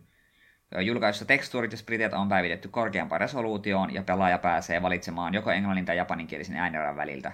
Kokoelma ilmestyy Switchille 16. elokuuta ja se tullaan julkaisemaan myöhemmin ainakin PClle. Me on hyvin iloinen, että Grandia HD Collection tuli, mutta me en ole sitä itse ostamassa, koska mulla on Grandia 2 Pleikka 2, ja mä sen aikoinaan sen kaksi-kolme kertaa ainakin pelannut läpi. Ja Grandia 1 me pelasin, senkin mä oon pelannut kahdesti minun mielestä. En mu- muista, että missä muodossa mä se ekaa kertaa pelasin, mutta se on ö, PSNstä Pleikka 3 ostettu, ja siitä ei ole vuosi tai kaksi, kun me sen pelasin. Mm. Niin ei ole tällä hetkellä niin intressejä noita kumpaakaan uudelleen pelata, mutta myös silti hyvin iloinen, että tuo collectioni tuli. Ja voihan se olla, että me hetkin mielijohteesta yhtä joku päivä onkin, että ei hitto, taispa kiva pelata Grandia, ja sitten me päädyin tuo ostamaan. Joskin kakkonen minun kiinnostaa enemmän pelata uusiksi, siitä on niin monta vuotta, kun se viimeksi on pelannut, mutta koska me on pakko melteinen hullu, jos me ostan tuommoisen kokoelman, niin me on pakko pelata se ykkönen ensin. Ettei me rahaa tukko. Niin, ja koska ei vaan voi pelata eri järjestyksessä. Hmm hyvin mä oon sua kuunnellut sitten, jos sä oot Karandiasta puhunut jossain välissä ja mulle tuli ihan yllätyksen, että sä oot pelannut näitä. Minun mielestä sitä ei ole monta vuotta, kun me se ykkösen pelasi. Hmm. Vai onko se ollut, vai onko se ykkösenkin uudelleenpelussa niin monta vuotta, että se on ollut enemmän podcastin tekoa? Täytyy vanhat muistiinpanot käydä kaikki läpi, niin sieltähän sen taas jälleen kerran spotta. Ehkä no me ei voi myös huijata Ei omasta... tarvi nyt ruveta, mä katson jakson jälkeen mieluummin. Kauhean näpytys si- tässä ja vartti menee sinne, että onko se Eetu pelannut Grandiaa tässä viimeisen kahden ja puolen vuoden aikana. Mm. Kyllä se silti rupesi selailemaan. On se omituin. Ei kun meidän mun backloggerista. Haluat mennä katsomaan. Sentään sitäkin olet vielä pitänyt aika tasalla. No, joo, tuskin sitä kukaan ikinä katsoo ja itsekin aina välissä, että ah, onko se pakko nyt mennä lisäilemään juttuja, mutta silti me sitä käyn tekemässä. Ja backloggeri ei mukaan... No backloggerin mukaan, kun tämä jatkuu, tämä on vain viisi vuotta menee vaan taaksepäin, niin sen mukaan me en ole ainakaan vuonna 2014 ai, tai sitä aiemmin pelannut. Voihan se olla, että siitäkin on niin pitkä aika. No hitto, sittenhän mulla sitä syy pelata ne. No niin, sitten lähetti. Oi no, perkele. No, kerropas minun kaltaiselle ihmiselle, jota, joka ei ole näitä pelannut, mutta aina tietysti tuo aikakauden JRPG kiinnostaisi, että miten tämä erottuu joukosta. Öö, siis kyseessähän on tällainen taistelumekaniikaltaan, tämä on niin kuin, mitenkään se nyt sanoisi, se on kyllä niin kuin vuoropohjainen, mutta sulla on niin kuin hahmot kuitenkin tämmöisellä liikkuvalla kentällä, ja kun siellä valitset nyt hyökkää, niin sun hahmo ei vaan huita se tyhjää, vaan se juoksee, juoksee ja sitten humauttaa sitä vastustajaa naamaan. Ja jos samaan aikaan tämä vastustaja on laittanut, antanut käskyn, että minä lähden hyökkäämään tuonne, niin saattaa olla, että sun kaveri juoksee sen perässä siellä kentällä miekka on jossain, että pysä, nyt perkele. Ja alhaalla näkyy tämä action baari, siellä näkyy kaikki sekä sun partimemberit että vihollisten tämä, se niin kuin jaettu kolme osaa siellä niin kuin wait, joka on sinne melkein loppuun asti, kun se sun oma ikoni tulee siihen waiting, tai tulee waiting päätöspisteeseen, se sinä valitset sulle sen käskyn. Hmm. Oli sitten attack spell tai niin poispäin. Ja sen jälkeen tulee tämmöinen niin kuin act-vaihe, jossa sinä, kun se mittari täyttyy, niin sitten se varsinaisessa teet sen efektin. Esimerkiksi pellit lataa paljon pidempään. Mutta siinä on se, mikä, mikä tekee sitä erikoisen, että jos sä oot niin valmistussa spelli, että sä oot siinä antanut käsky, mutta et ole vielä toteuttanut sitä, ja vihollinen tulee ja lyö sinun naamaan, niin se sun käskys keskeytyy. Et sun pitää vähän niin kuin silleen suunnitella, että ei, mulla, en pysty tässä välissä kästämään tätä spelliä, koska todennäköisesti joku vihollinen lyö minun naamaan. Ja samalla tavalla pystyt itse myös silleen vähän katsomaan, että ahaa, tuo vihollinen lataa nopeita tai jotain helvetin tehokasta spelliä. Jos me nyt menee humauttamaan sitä, niin siltä menee vuorohukkaan. Si- siinä Järjestys se on, on tärkeä. Jep, ja siinä se on niin vähän, pitää niin vähän niin kuin reagoida. Ja sitten minusta oliko vielä ykkös, mutta kakkoissa ainakin oli ihan tämmöinen erikois, tai niin perusiskun lisäksi oli vielä tämmöinen niin critical isku, mikä pointti oli pelkästään se, että se niin kuin kokonaan känselaa sen vastustajan vuoron. Ja samoin sitten myös tietyt iskut, niin kuin, vaikka ne ei olisi vielä antanut käskyä, niin silti työntää sitä sinun vastustajan vuoroa kauemmas. Et siinä on yllättävän paljon taktikointia, pitää niin tarkka tarkkailla tätä action baria, että kenenkin mun kannattaa hyökätä, vaan hetkinen sieltä, nyt mien kerke tuota keskeyttää, nyt mun kannattaa blokata ja niin poispäin. Se on hauska systeemi, tykkään sitä kovasti. Esimerkiksi tämä Child of Lighthan käytti tätä vastaavaa niin kuin action baria, ja me mm. toivoisin, että useampi roolipeli käyttäisi sitä, koska se on musta helvetin siisti systeemi. Pidän sitä kovasti, mitä muuten tulee, niin varsin perinteisiä japsiropeja. Maailma pitää pelastaa ja teinipojilla pelataan ja niin poispäin.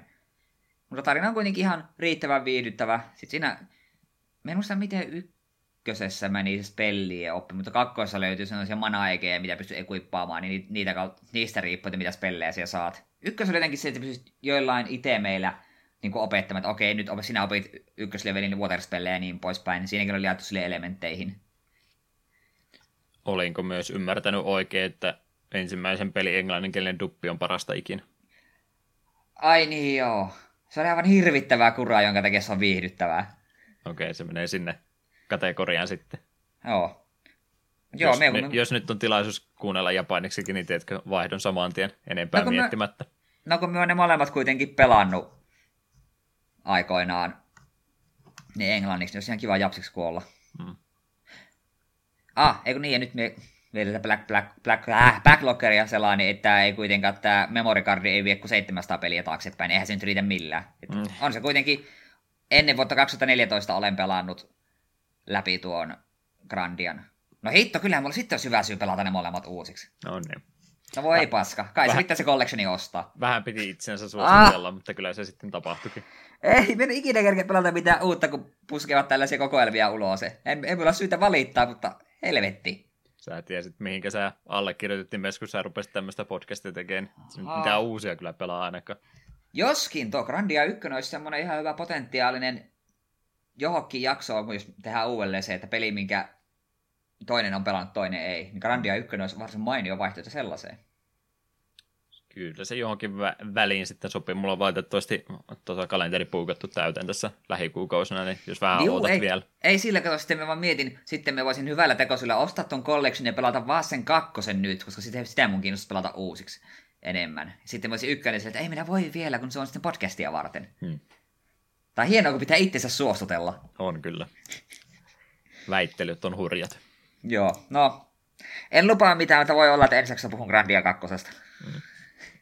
Helvetti tämän kanssa. Tähänkö tämä aina menee? Pika-uutisia en ollut kirjoittanut tähän kohtaan oikein kunnollisia, koska ei tässä hirveästi uutisointia vanhojen pelien puolta ole. Oikeastaan samat jutut nyt pyörännyt sekä itsesi julkaisuja tullut, tullut ja tapahtunut tässä, mistä ollaan aikanaan raportoitu jo, niin ei niistä nyt uudestaan viitti.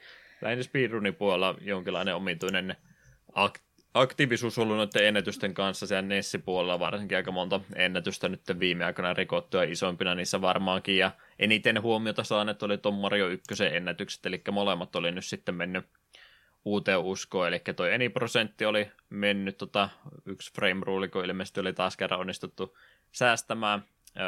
Tavin Web 2002 niminen käyttäjä oli ilmeisesti aika, no ei tietysti ensimmäisellä yrittämällään tehnyt, mutta sillä on kuitenkin vähemmän tunnettu henkilö ja pikkasen keskustelua herätti se, ei sen takia, että olisi autenttinen tai mitään, mutta kun kamera kuvaustyyli oli aika lailla vuodelta 2006, eli joku isän vanha kännykkä osoitetaan telkkaria kohdeja omituisesta kulmasta ja kuvan laatu oli siis kutakuinkin 2006 ja jotkut oli sillä, että ei, tämä täytyy, täytyy hylätä, kun tämä ei ole tota, tonne 80p HD-kapture tästä otettu nyt Capture Cardin kautta, niin tätä ei saa hyväksyä, mutta joo, eihän sillä nyt mitään väliä, kunhan jonkun todistusaine on, niin kyllä tämmöinen eh, niin sanottu kettoratkaisukin nauhoituksessa niin on ihan sallittu, ei siinä mitään vikaa olla.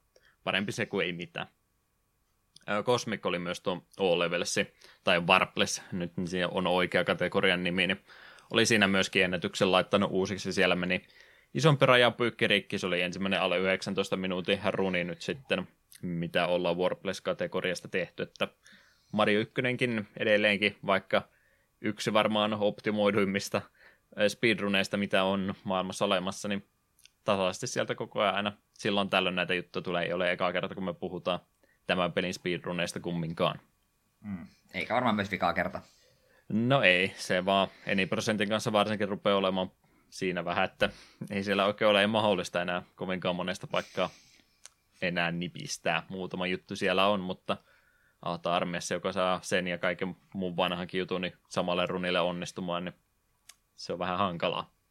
Eiköhän tuota pelata kumminkin, niin jossain vaiheessa sekin taas tapahtuu. Mm. Roma Hackingin puolelle sitten vaikkapa seuraavaksi yhden hackin olin nostanut tällä kertaa esille ja ihan mielenkiintoinen tapaus Shadowrun 2058 oli se peli, mistä mun piti teille kertoa. Tämmöinen hack-projekti, joka on nyt 1.4-versio asti jo kasvanut, ja tämä nimenomaan Mega Drivelle julkaistusta Shadowrunista eikä siitä SNESistä väittelyt edelleenkin käy kuumina, että kumpi niistä on se parempi versio. Monet, uskoo kumminkin tähän Segan version voimaan.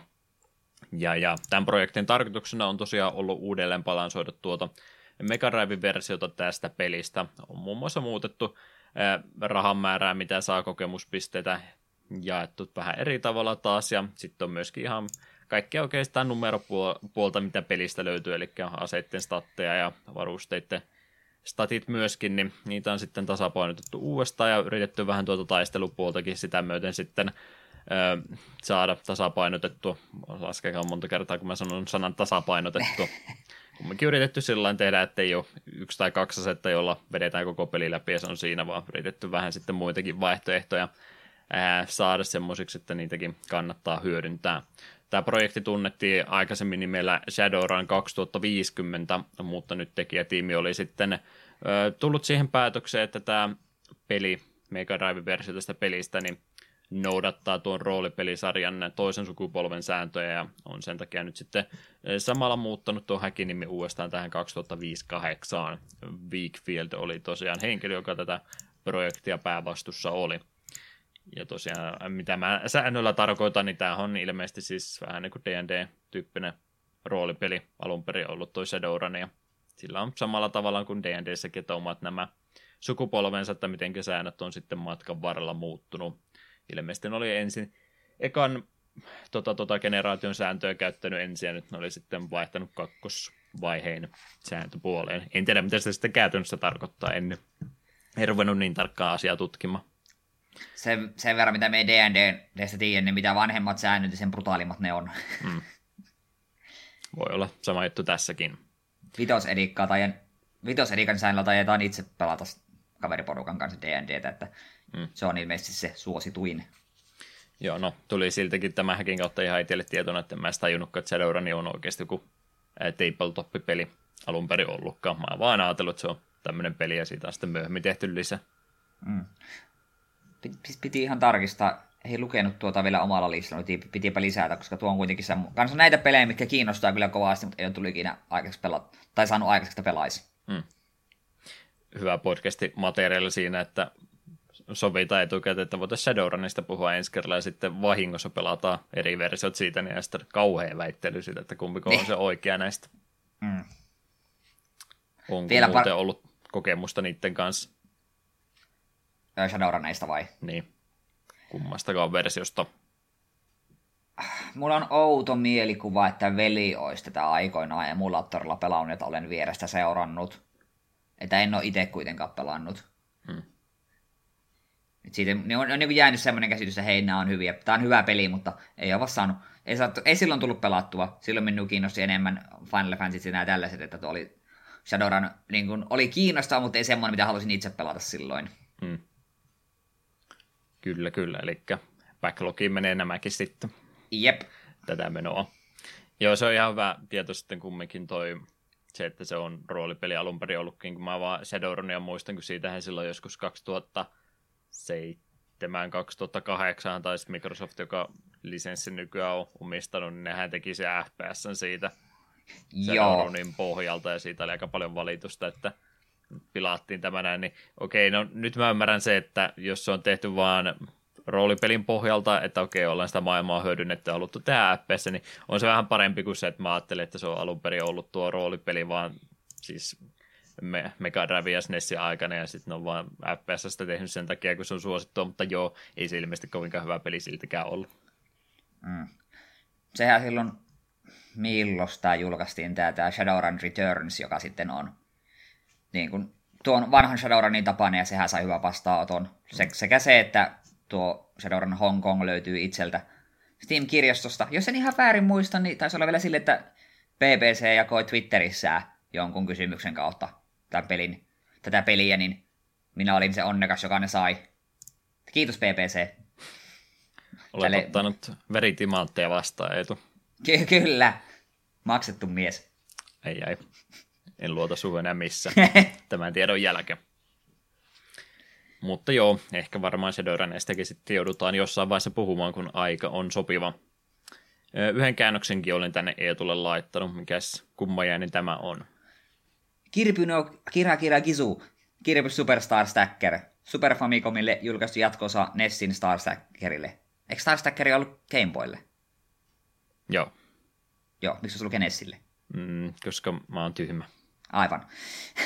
Kehittäjänä tietysti Hallapelatori julkaisupäivämäärä 1. helmikuuta 1998.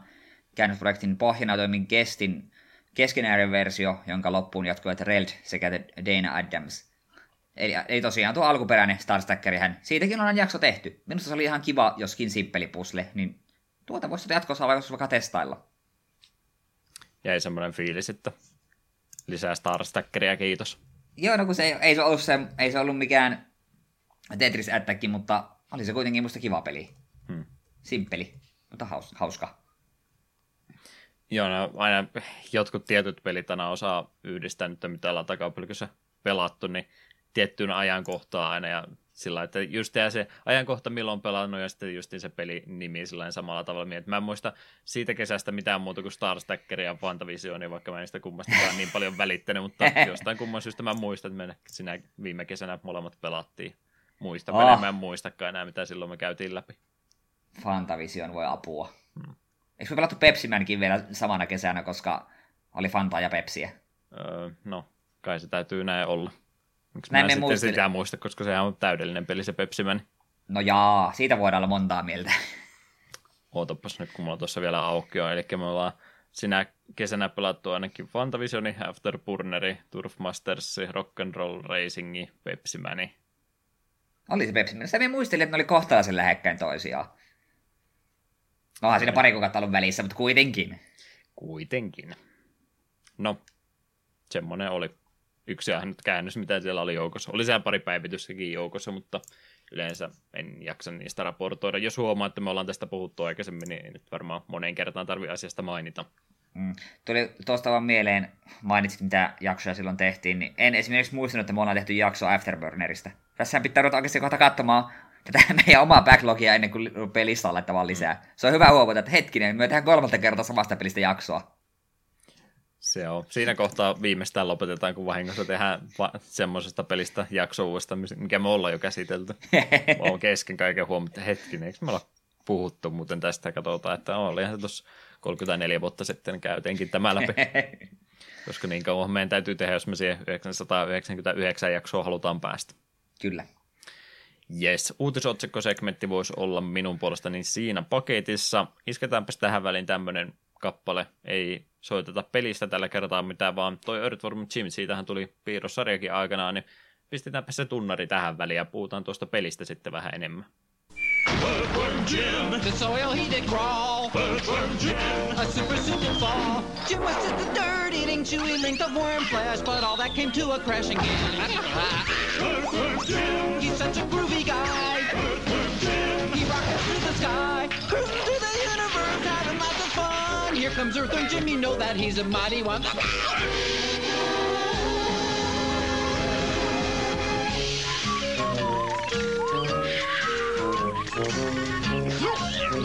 Despite his great big muscles and his really big ray gun, Jim is still an earthworm, but then he's the only one with a super suit to make him really super strong. Jim can be a winner if we only sing along. Earthworm Jim. We think he's mighty fine. Earthworm Jim. A hero for all time. Earthworm, earthworm, earthworm, earthworm Jim. Hooray for Groovy! Tämän jakson peli. Niitä on yksi kappale, vaikka minulla muistipanossa lukee, että tämä jakson pelit. Kun hänet on kopipastanut näitä muistiinpanoja, varmaan minä itse. Earthworm Jim oli se meidän pelivalinta jaksolla numero 67 ja Eetuhan sen valitsi. Mitenkäs tämmönen on päässyt käymään? Minä olen joskus maininnut varmaan useamminkin kerran, että lapsuudessa meiltä löytyi sekä Nessi että Mega Drive. Mega Drive tosiaan veli oli, minun joko veli tai sitten porukat sitä maksoi, niin tuolta velin jollain kaverilta, se ostettiin käytettynä ja siinä tuli kasa pelejä ja yksi niitä harvoja pelejä, mitä sille ihan meni kun ostettiin, ja mulla vielä semmoinen mielikuva, että taisi ollut veljelle joululahja. En mene takuuseen, mutta aika varma mielikuva on. Niin oli Earthworm Jim 2. Siitä tuli se paljon pelattua itsekin ja katsottua, kun veli pelasi. Veli pääsi, pelasi silloin ihan läpi asti. Itse en silloin vielä läpi asti päässyt, jälkeenpäin sitten on kyllä tullut emulaattorilla pelailtua. Ja kovasti sitä kakkosta tykkäsin. Siinä mun mielestä yhdistyy hyvin hauska huumori ja mainiot kontrollit ja hauskat kentät. Ja tämä ykkönen jotenkin aina ollut silleen, että on ykköskenttää aina ehkä vähän testannut, mutta sitten se on aina jäänyt. Ja on monta kertaa ollut mielessä, hitto, kun tekisi mieli tuo ykkönen joskus pelata, kun sitä kakkonen, kakkosta kuitenkin niin kovasti tykkäsin, niin no, nyt oli vihdoinkin hyvä syy tämä ykkönenkin pelailla ihan kunnolla. Itsellä ehkä pykälä enemmän sitten ollut muistikuvia tästä ensimmäistä osasta kaverilla, nimittäin oli se SNES-versio tästä näin, ja sitä jonkin verran tuli pelattua, mutta mä olin siinä kohtaa sitä ikää vielä, kun mä ehkä enemmän kaveri kylässä ollessa, niin tykkäsin mieluummin katsoa, kun toinen pelaa, kun itse yrittää, niin aika kapeasti sitten itsekin, että alkupäätä on justin tullut tästä pelattua kyllä, mutta semi-vaikeasta pelistä kumminkin ainakin se ikäisellä oli minun mielestäni kyse, niin ei tosiaan itsekään ole hirveän pitkälle sitten tullut itse pelattua. Suht pitkälle nähtyä kumminkin, mutta ei todellakaan loppuun asti tullut pelattua, niin aika paljon uutta tässä itsellenikin vielä oli, ja Genesis-versio meillä tosiaan nyt puheenaiheena muutenkin on, jos on nyt SNES-version pelannut, niin kaikki itse asiassa menee aika lailla yksi yhteen. Muutenhan tämä taitaa olla aika lailla sama peli, paitsi että Genesis-versiossa tietysti äänimaailma on vähän erilainen, kuten näissä kahdella laitteella aina olikin, ja Genesis-versiossa on sitten ymmärtääkseni yksi kenttä enemmän kuin SNES-versiossa. Muuten aika lailla identtisistä peleistä kumminkin on kyse, niin jos olet sen toisen version pelannut, niin ymmärrät kumminkin, missä mennään. Hmm. Mutta vähän taustatietoa sitten voisin tästä teille pelistä ja ehkä Earthworm Jimistäkin samalla antoa. Eli mistä tämä kaikki nyt sitten lähtee liikkeelle, se lähtee itse asiassa julkaisija-aloitteesta tällä kertaa vähän erikoinen. On muutenkin koko syntytarina pikkusen poikkeava kaava kuin yleensä asioissa ollut. Kumminkin aikavaihe ollut tätä 90 luvun taitetta ja alkupuolta.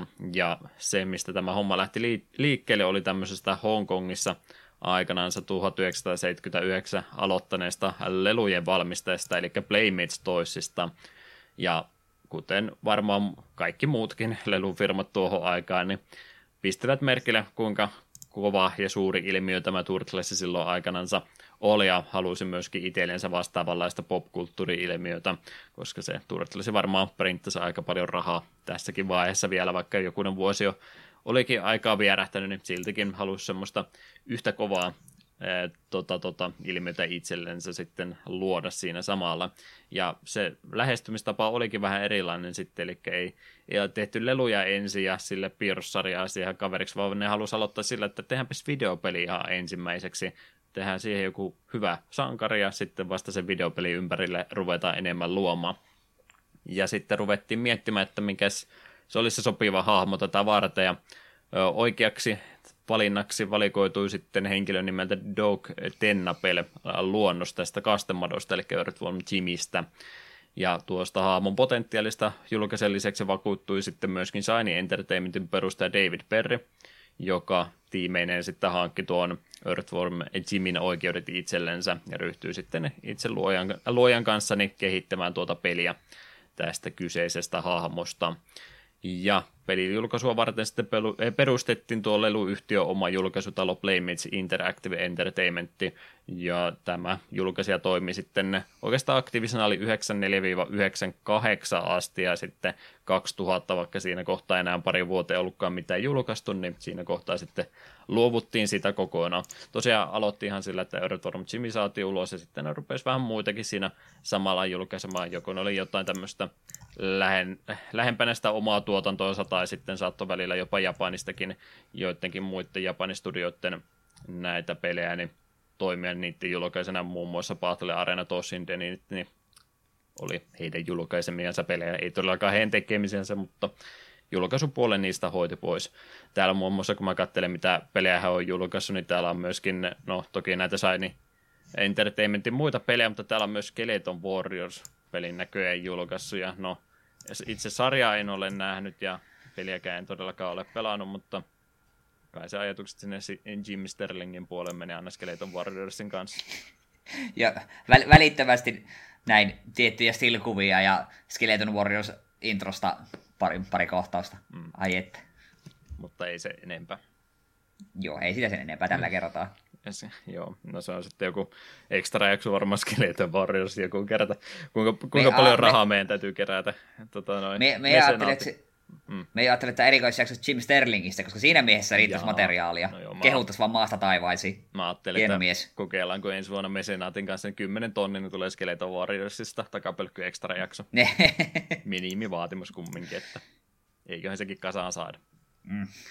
Ö, tuosta itse hahmoluosta, eli Dog Tenna-pelistä siis, niin hän siis sitä ennenkin on sarjakuvaa ja muuta harrastanut, mutta muutenkin sen jälkeen niin samalla alalla sitten edelleenkin jatkanut muutenkin tämmöinen moniosaajasta on kyse. Eli animaatiota on tehnyt ja myöskin peli, videopelien puolella sitten vaikuttanut sen jälkeenkin. Eli Earthworm Jimit kun saatiin tehtyä, niin hän sitten lähti, lähti tuolta studiolta, otti pari tuttua sieltä mukana ja he perustivat sitten Neverhood-nimisen pelistudio, joka sitten myöskin julkaisi tuon saman nimisen Neverhood-seikkailupeli. Siinä on nimittäin yksi semmoinen peli, mikä olisi todella mielenkiintoista päästä pelaamaan, mutta kun harmi, kun sitä ei vaan mistään saa ostettua. Mä niin, toivon, että jos sen pystyy vähän epälaillisesti jostain hommaamaan, niin voisi vähän harkita sitäkin jaksoaiheeksi. Kyseessä semmoinen vaha-animaation pohjalta käytännössä tehty seikkailupeli, mikä on aika, aika iso kulttiklassikko kumminkin. Niitä, aivan, aivan. sitä pelannut pelien lisäksi Tennapel on tosiaan sitten osallistunut lukuisten animaatiosarjojen tuotantoon, joko ollut konsulttina siellä tai sitten ihan osallistunut itse piirtämiseen ja tarinoiden käsikirjoittamiseen muuhun. On myöskin julkaissut omia graafisia novellejansa muistakin kuin Earthworm Jimistä ja myös kansitaidetta tehnyt albumeihin. Eli tosi, tosi taitava henkilö on siis monella eri osa-alueella sitten ollut vaikuttamassa tänäkin päivänä. Sitten tuosta Shiny Entertainmentista, eli tästä studiosta, joka peliä oli kehittämässä. Mä oon tehnyt tarkkaan työni tällä kertaa. Studio tosiaan 93 aloittanut toimintaansa, ja tuo David Perry, josta äsken mainitsin, niin oli sitten sen studion perustaja jäsenkin. Tämä studio oli Interplaylle myyty pari vuotta perustamisen jälkeen, eli 95, ja nyt yrittäkää pysyä perässä. Interplay myi studio Infogrammeisille vuonna 2003, joka sitten tuo omistaja Foundation 9 Entertainment hankki itsellensä vuonna 2006, ja se sitten sulautti se yhteen The Collectiven kanssa vuonna 2007, ja siitä tuli Double Helix Games. Pysytkö perässä? Sovitaanko, että pysyin? Okei. Okay. No, kumminkin vaikuttanut jonkin verran tuossa matkansa varrella, ja pari eri omistajaakin siinä välissä on ollut.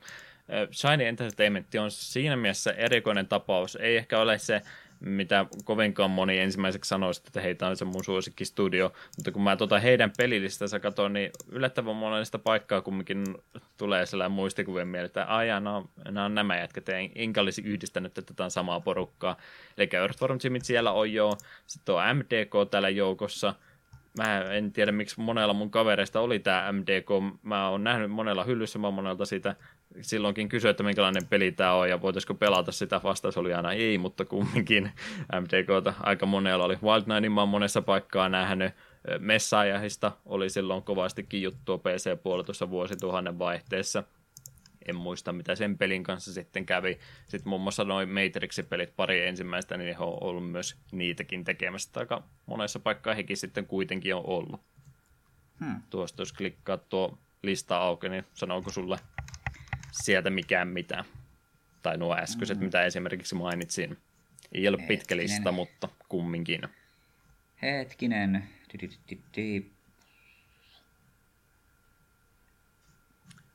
Matrix Path of Neo. Ha. Hmm. Ja ent- Matrix-pelejä. Ok. Eipä tuota kyllä muut tuttuja sitten olekaan. Sulla sitten vähemmän sano. Joo. Kumminkin oli, mitä katsoo tuota listaa, mitä he on tehnyt, niin siellä on ihan semmoisia potentiaalisia pelivaihtoehtoja muutama ainakin joukosta, tai en tiedä, ehkä muita kiinnosta, mutta minua ei jostain kumman syystä nuo kiinnostaa. Tuo messa-aihe olisi varmaan ihan hyvä podcasti aihe jonain päivänä. Mutta joo, semmoinen studio oli siinä sitten kyseessä.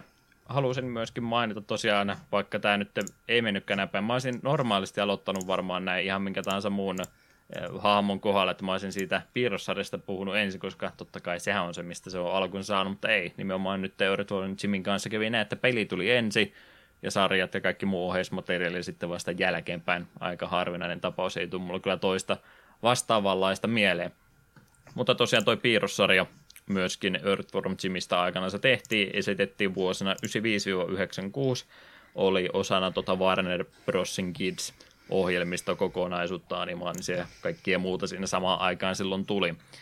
Yhteensä kaksi kautta sarjaa tehtiin ja 23 jaksoa niistä sitten kertyi. Ja tuon Earthworm Jimin ääninäyttelijänä toimi tämä tunnettu Simpsonin ääninäyttelijä Dan Castellanetta. Homerin ääni siis kyseessä. Sama kyseinen ääninäyttelijä siinä ollut. Ja Suomessa tuota sarjaa oli myöskin nähty 98 vuonna nelosen aamuohjelmistossa tämä nähtiin tekstitetyssä muodossa ja hahmon nimi Jimmy Matala. Se on ihan jees. Se on ihan jees. Hmm. En mä nyt sitä no. matalasta niin tiedä, mutta Jimmy oli ihan hyvä suomalainen väännös kumminkin Jimistä. Hmm.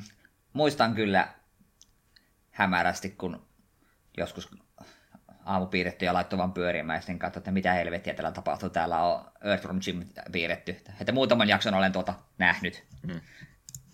Meni tuossa tota, pikkusen ehkä myöhässä tuli kumminkin 94-95 ollut hahmo, niin kuin alun perin pelit tuli ja muuta, ja sitten Suomeen asti eksyy kolmisen vuotta sen jälkeen, kun Jenkeissä näytetty, että siinä mielessä vähän huono ajoitus, mutta miksipä ei oli se nelosen aamussa vähän huonompaakin tavara. Ja kaikki kumminkin se ikäiselle kelpas, mitä sieltä tuli.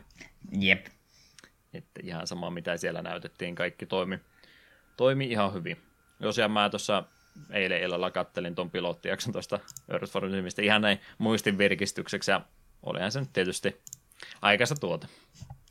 absurdia huumoria lähinnä täynnä kokonaan, ei kai siitä mitään muuta voi odottaa. Lähinnä semmoinen laitettu se päätarina kahteen osaan ja sitten siinä keskellä ohjelmaa tulee joku sivutarina samalla ja sitten jatketaan päätarinan loppuun lopussa. Mutta, mutta jos on tosiaan tuo ajan piirrettyä nähnyt, niin osaatte jo varmaan pelkästään sillä jo mielessäni täyttää loput, että minkälaista sarjasta on kyse. Semmoista absurdia crazy huumori. Mm. Mutta siitä pelistä meidän varmaan oli tarkoitus enemmän puhua, niin jatketaan siitä. Eli Genesis ja Mega Drive on ollut se alkuperäinen versio nyt tästä pelistä ainakin meidän tutkimustiedon mukaan, eli tämän pohjalta sitten kaikki nuo käännöksetkin on tehty. Toinen päivä 8. 1994, alkuperäinen julkaisupäivä tuolla Jenkkien suunnalla, Eurooppaan sitten jossain vaiheessa 95 vuonna eksynyt tämä peli. Tosiaan Genesis ja Mega Drive alkuperäinen alusta ja sitten muitakin versioita tästä on kovasti tullut. DOS-käännös on olemassa Game Boy-versio, katsoin videota, näytti aika Game Boy-peliltä.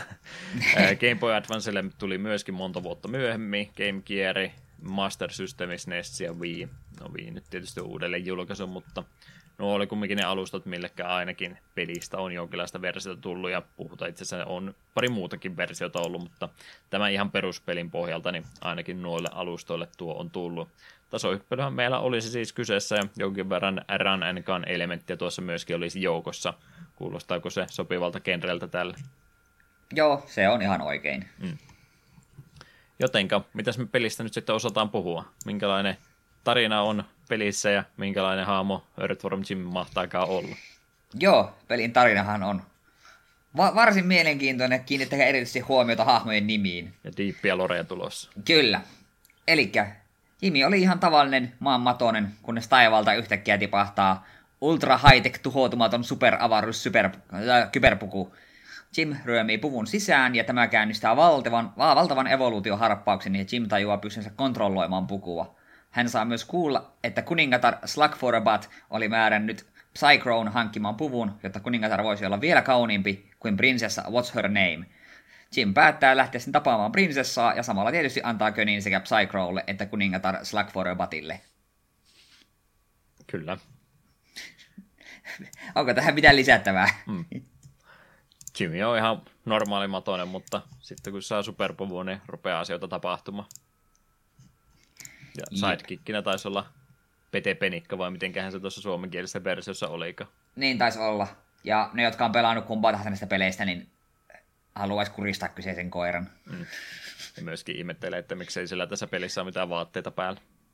Niin, Koska ai totta. Sarjassa se oli ihan vaatteet päällä. Niin muuten oli, totta totta. Erittäin omituista. Joo. Joo, onhan se siis... ei, ei ole kovinkaan vakavasta tarinasta nyt siis kyse. Ja, ja kuten tuosta nyt varmaan grafiikan ja muu yleisilmeen kautta tulee ilmi, niin koko hahmohan siis on, enemmän tai vähemmän se on parodia kaikesta muusta, mitä tuohon aikaan on tullut.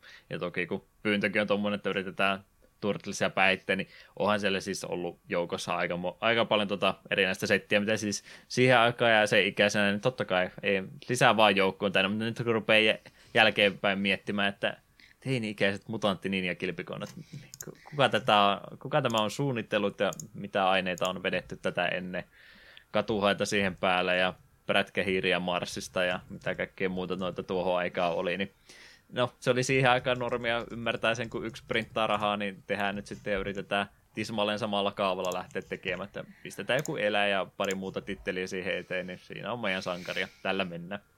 Mm. Mutta muuten jo ihan Earthworm Jimmy kyllä kuvittelee, oman itsensä, kenrensä kanssa siinä muutenkin, ettei ruveta asioita kovinkaan vakavasti ottamaan. Ja vapauksia nyt oli sekä sitten ehkä itse tuo julkaisijatimin puolta muutenkin sitten pelin kehittäjän suunnalta, niin päästiin vähän vapaammin tekemään. Tuo se Shiny Entertainment oli aikaisemmin, ennen kuin tuolla nimellä tunnettiin, niin he oli sitten lisenssipelejä ollut tekemässä. Että siellä oli muistaakseni sama porukka tuota Disney Aladinia ollut tekemässä ja myöskin sitten tuota Cool Spot-peli oli yksi. Se apin tämä maskotti, jota kaikki varmaan lämmöllä edelleen muistelee. Niin lisenssipelejä siellä on monta ollut ja heilläkin varmaan sitten ollut vähän samanlainen lähtökohta itse tuon hahmoluojen kanssa, että okei, meillä on ollut aika tarkat säännöt tuossa aikaisemmin, että minkälainen peli me saadaan tehdä, mi, mi, mitä toivotaan ja mitä ei saa tehdä, niin nyt meillä on tämmöinen ihan ikioma hahmo käytettävissä, niin me voidaan sitten tehdä tämän kanssa ihan mitä halutaan. Ja vähän samalla pitää huumoria sekä animaatio kliseitten kanssa ja myöskin noiden pelijuttujen kanssa, koska sitä maskottitavaraa tosiaan TV-puolella oli kovasti ja kyllähän me täällä videopelipuolellakin sitten noita 90-luvun maskottitasohyppelyitä, niin joo, kyllähän niitä aika iso ostoskärryllinen siinä oli ja valtaosa niistä ei kovinkaan hyviä ollut. Mm. Erittäin keskinkertaisia valtaosa ja muutama niistä vaan oli hyviä. Mutta muuten siis tuo pelin grafiikka ja yleisilme, niin kyllähän tässä on yritetty lähteä hakemaan semmoista piirrossarjamaista ilmettä ja muuten toi näyttää peli minun mielestä varsin hyvältä. Sitä myöskin korostaa se, että nimenomaan haamojen tuohon animointiin on kovasti käytetty aikaa ja sen takia mä sitä Disney Aladdinista halusin tuossa mainita, että sitä on kovastikin kehuttu ja edelleenkin arvostetaan sen takia just, että siellä ihan ammatti animaattoreita on ollut noita kävelysyklejä ja muita ollut tekemässä, että sekin peli näyttää tosi hyvältä, niin samaa osaamista on kyllä tähän Earthworm Jimmykin sitten tuotu, että kaiken kaikkiaan tosi näyttävän näköinen peli ainakin omasta mielestäni tuo on. Juu, sen takia että tämä on jäänyt lämpimästi mieleen sekä että etenkin se jatko-osa, joka näyttää hyvin paljon samalta, just niin kuin tämä on todella kauniisti animoitu. Sitä on ilo katsoa oikeastaan jokaisen hahmon ja vihollisen liikettä. Siitä mä olen tuohon itselleni pienen huomautuksen tehnyt, että aina kun on sitten yritetty lähteä just tämmöistä tietynlaista hienottaa animaatioiden kanssa tekemään, eli on ehkä freimin määrä sitten ollut korkeampi kuin monessa muussa pelissä ja yritetty mahdollisimman näyttäväksi ja ilmekkääksi kaikki hyppyanimaatiot ja muut tekemään, niin mä oon monessa pelissä huomannut se, että se tulee sitten sillä hinnalla, että koska kaikki tapahtumat vaatii tosiaan aika monta vä- välifreimiä ennen kuin asioita tapahtuu, niin monesti käy sillä, että sitten hypy alku hidastuu tai muuten se peli tuntuu jotenkin kankealta, niin mitenkä tämän pelin kanssa, niin huomasitko mitään omituisuutta sen puolesta? No kieltä nyt kun rupeaisin niin miettimään, niin etenkin tuota pääruoskaa, eikö tiedä voiko sitä muuksi sanoa, niin mm. sitä käyttäisi niin tuntui silleen, että se tuli aina pikkusen myöhempään kuin mitä mä olisin halunnut. Vaikka mm. mielessäni paino oikein aikaan, niin se, varmaan se animaatio oli vaikka kuitenkin sen verran pitkä, että siinä kerkesi se pieni hetki mennä, että kohde oli kerkesi liikahtaa tai itse kerkesi liikahtaa ilmassa vähän liikaa. Hmm. Muutenhan Jimmy on aika responsiivinen haamo, että kyllä suuntaa vaihtaa ihan saman tein kuin näpäyttää ja muuta, mutta semmoinen omituinen ilmavuus hypyissä tuntuu olevan, että hypyt on aika, aika tota, tota, staattisia ja ei minkäänlaista momentumia suuntaansa toisensa ole, ja muutenkin tosiaan tuo ruoskaheilatus, niin sekin semmoisella tietyllä viivellä tulee. Totta kai siis Castlevaniassakin Simoni heilauttaa piskansa, niin sekin tulee aina pienellä viiveellä, se on vähän se ympäri suunniteltu, mutta sitten kun sulla pitää sitä platformingia harrastaa sen sama liikkeen kanssa, niin se vaatii semmoista pientä totuttautumista, pientä tuntumaa hakemista, että se ei ihan välittömästi tapahdu. Mm. Mutta ei nyt mitenkään äärimmäisen häiritsevällä tavalla, ainakaan ei teille omasta mielestäni tuossa se tapahtunut, vaikka huomaakin kyllä, että siihen nimenomaan on kovastikin panostettu. Ei kumminkaan peli tuntumahinnalla olla sitä tässä ainakaan minun mielestäni tehty. Mm. Jes, jes. Mitäs sitten tosiaan pelimekaniikasta näin muuten niistä kontrolleista, kun niistäkin jo puhuttiin. Kenttäpohjainen tasohyppelyhän meillä tosiaan kyseessä on, ja, eli omat kenttänsä on tähän jaoteltu ja kaksi ulotteisia. Valtaosa näistä on muutama poikkeuskohta tuossa toki joukossa tulee, mutta mut siitä animaatiosta muuten, niin jos jotain haluan sanoa, niin tämä mitenkä nämä kentät on tehty, ei ole siis tasainen juokse vasemmalta oikealle, vaan nämä aika lailla kiemurtelee paikasta toiseen, että on varmaan yksi iso neljänmuotoinen tota, tiedosto, ja siinä tosiaan vähän siksakki juostan sitä aluetta, että mistä se oikea reitti tulee, niin sen mä nyt ainakin vähän haluaisin sanoa, vaikka peli näyttää tosi nätiltä, mutta mulla ainakin paikotellen tuntuu vähän silmähukkaava, että mihinkä suuntaan me nyt oikein ollaankaan seuraavaksi menossa. Joo, välillä muutamassa kentässä piti vähän ruveta tutkimaan, että mitä ihmettä täällä tapahtuu. Ja yllättävän paljon jopa alkupuolella. Muista tuli kaksi ekaa kenttää, just tämä New Junk City ja What the Heck, niin niissä tuntui et, etenkin menevän. Musta miten pidemmälle meni, niin sitten kentät vähän rupesi suoraviivaistumaan. Mm. Se just, että tulee välillä niitä umpikuja ei pääse mihinkään, sitten pitää hyppiä tiettyjä kielekkeitä ylöspäin, että pääsee jatkaa. Ja välillä tulee just semmoisia, että okei, no tästä pääseekin tuohon kohtaan mä lyön pääni, mutta tuosta mun täytyykin mennä kerrosta ylemmäksi ja välillä just kun alaspäin juoksee, niin mua aina välillä häiritsee nämä kohdat, missä tota, muuten juokset tasasta kohtaa ja sitten kun vaihdat suuntaan, niin nyt se juokseekin taas tuolta kohtaa alaspäin ja tämmöisiä pieniä tota, ärsyttävyyksiä, mitä mä oon muissakin peleissä huomannut, ne aina pikkasen sekoittaa sitä omaa havainnointikyky, että mikä tässä nyt se oikea suunta oikeasti olikaan. Jep, ja vilkasin huvikseni speedrunin tästä pelistä tuossa pari päivää sitten, niin ne etenkin, just kun kentät on tällaisia, niin kuin sanoit, semmoinen se iso neliö, niin siellä pystyy speedruneissa aika hienoja oikaisuja tekemään. Mm. Leijona osa kentästä vaan häviää. Pystyy pieniä skippejä toki tekemään, jos vaan etukäteen jo tietää, että mikä se tämän tuommoinen koukarteleva reitin niin se oikea suunta onkaan sitten. Mm. Kyllä, kyllä. Mutta Earthworm Jimmy tosiaan se meidän pääsankari on, niin minkälainen sankari on ja mitä kaikkea hän osaakaan tehdä? Joo, ihan perusjutut. Osaa juosta ja hypätä, mutta sitten nämä erikoisuudet, niin sanottu melee-isku on tämä pääruoska, eli Jim nappaa oma, oman päänsä ja sillä heilauttaa, joka oikein tyydyttävästi kyllä napsahtaa osuessaan. Mm. Sitten löytyy tämä plasma-ase, joka ampuu tällaista normaalia sarjatulta, ja jos panosmäärä tippuu alle tietyn, niin sitten se niin pikkuhiljaa regeneroi takaisinpäin. Että täysin ilman panoksia et voi ikinä olla. Ja kenties joskus löytyy tällaisia tehostettuja panoksia, joka ampuu yhden valtavan nopean säteen suoraan eteenpäin, mikä tekee tuhotonta vahinkoa. Sen lisäksi pystyy tarttumaan tiettyihin kielekkeisiin, tiettyjä seinejä pitkin kiipeilemään, ja juuri tämän pääruoskan avulla pystyy heilauttamaan itsensä kuin lianilla. Hmm. Otetaanpas vaikka se melee puoli nyt ensimmäiseksi käsittelyyn, eli aika lyhyt kantama siinä on pieni starttiaika, ja no tietysti humoristinen lyönti, koska minä, minäpä lyön itselläni. Otan itseni yep. täältä puvusta ja huitasin, että ha- hauska idea joo, ei siinä mitään sopia hahmoon kovasti, mutta onko kovinkaan käytännöllinen liike sitten loppupeleissä? Äh, no kieltä, sillä etenkin lentäviä vihollisia sillä osuminen oli vähän mitä oli. Mutta sitten taas se tuntui tekevän kyllä ihan tuntuvaa damakea, ja ainakin speedrunin puolella runnaaja sanoi, että se on käytännössä paras keino tehdä damakea. Mm. Se tekee sen verran tuntuvasti. Mutta ei se kyllä, lentäviä vihollisia ja muita tämmöisiä vähänkään nopeampia, niin minä kyllä mieluummin ammuin. Muuten niin. meni ikä ja terveys, kun huidot vaan ohi. Kyllä joo, joo, on se toki ikävä tapa peli aloittaa, kun pistetään se lentävä vihollinen siihen ensimmäiseksi. Kaikki tietää vanhoissa peleissä, että ne linnut on aina niitä kaikkein pahimpia vihollisia. Mm. Yrität ruveta meleen lyönnillä sitä huitamaan kahdeksaa pääsuuntaan tosiaan pystyy silläkin lyömään, että sillä on tietysti myös vähän tähtäämisen kanssa, että ei voi ihan popasti, ei voi itsensä pyöritellä niin kuin tuossa Super Castlevaniassa sentä. Mm.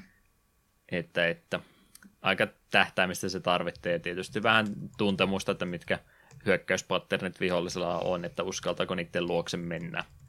Mm.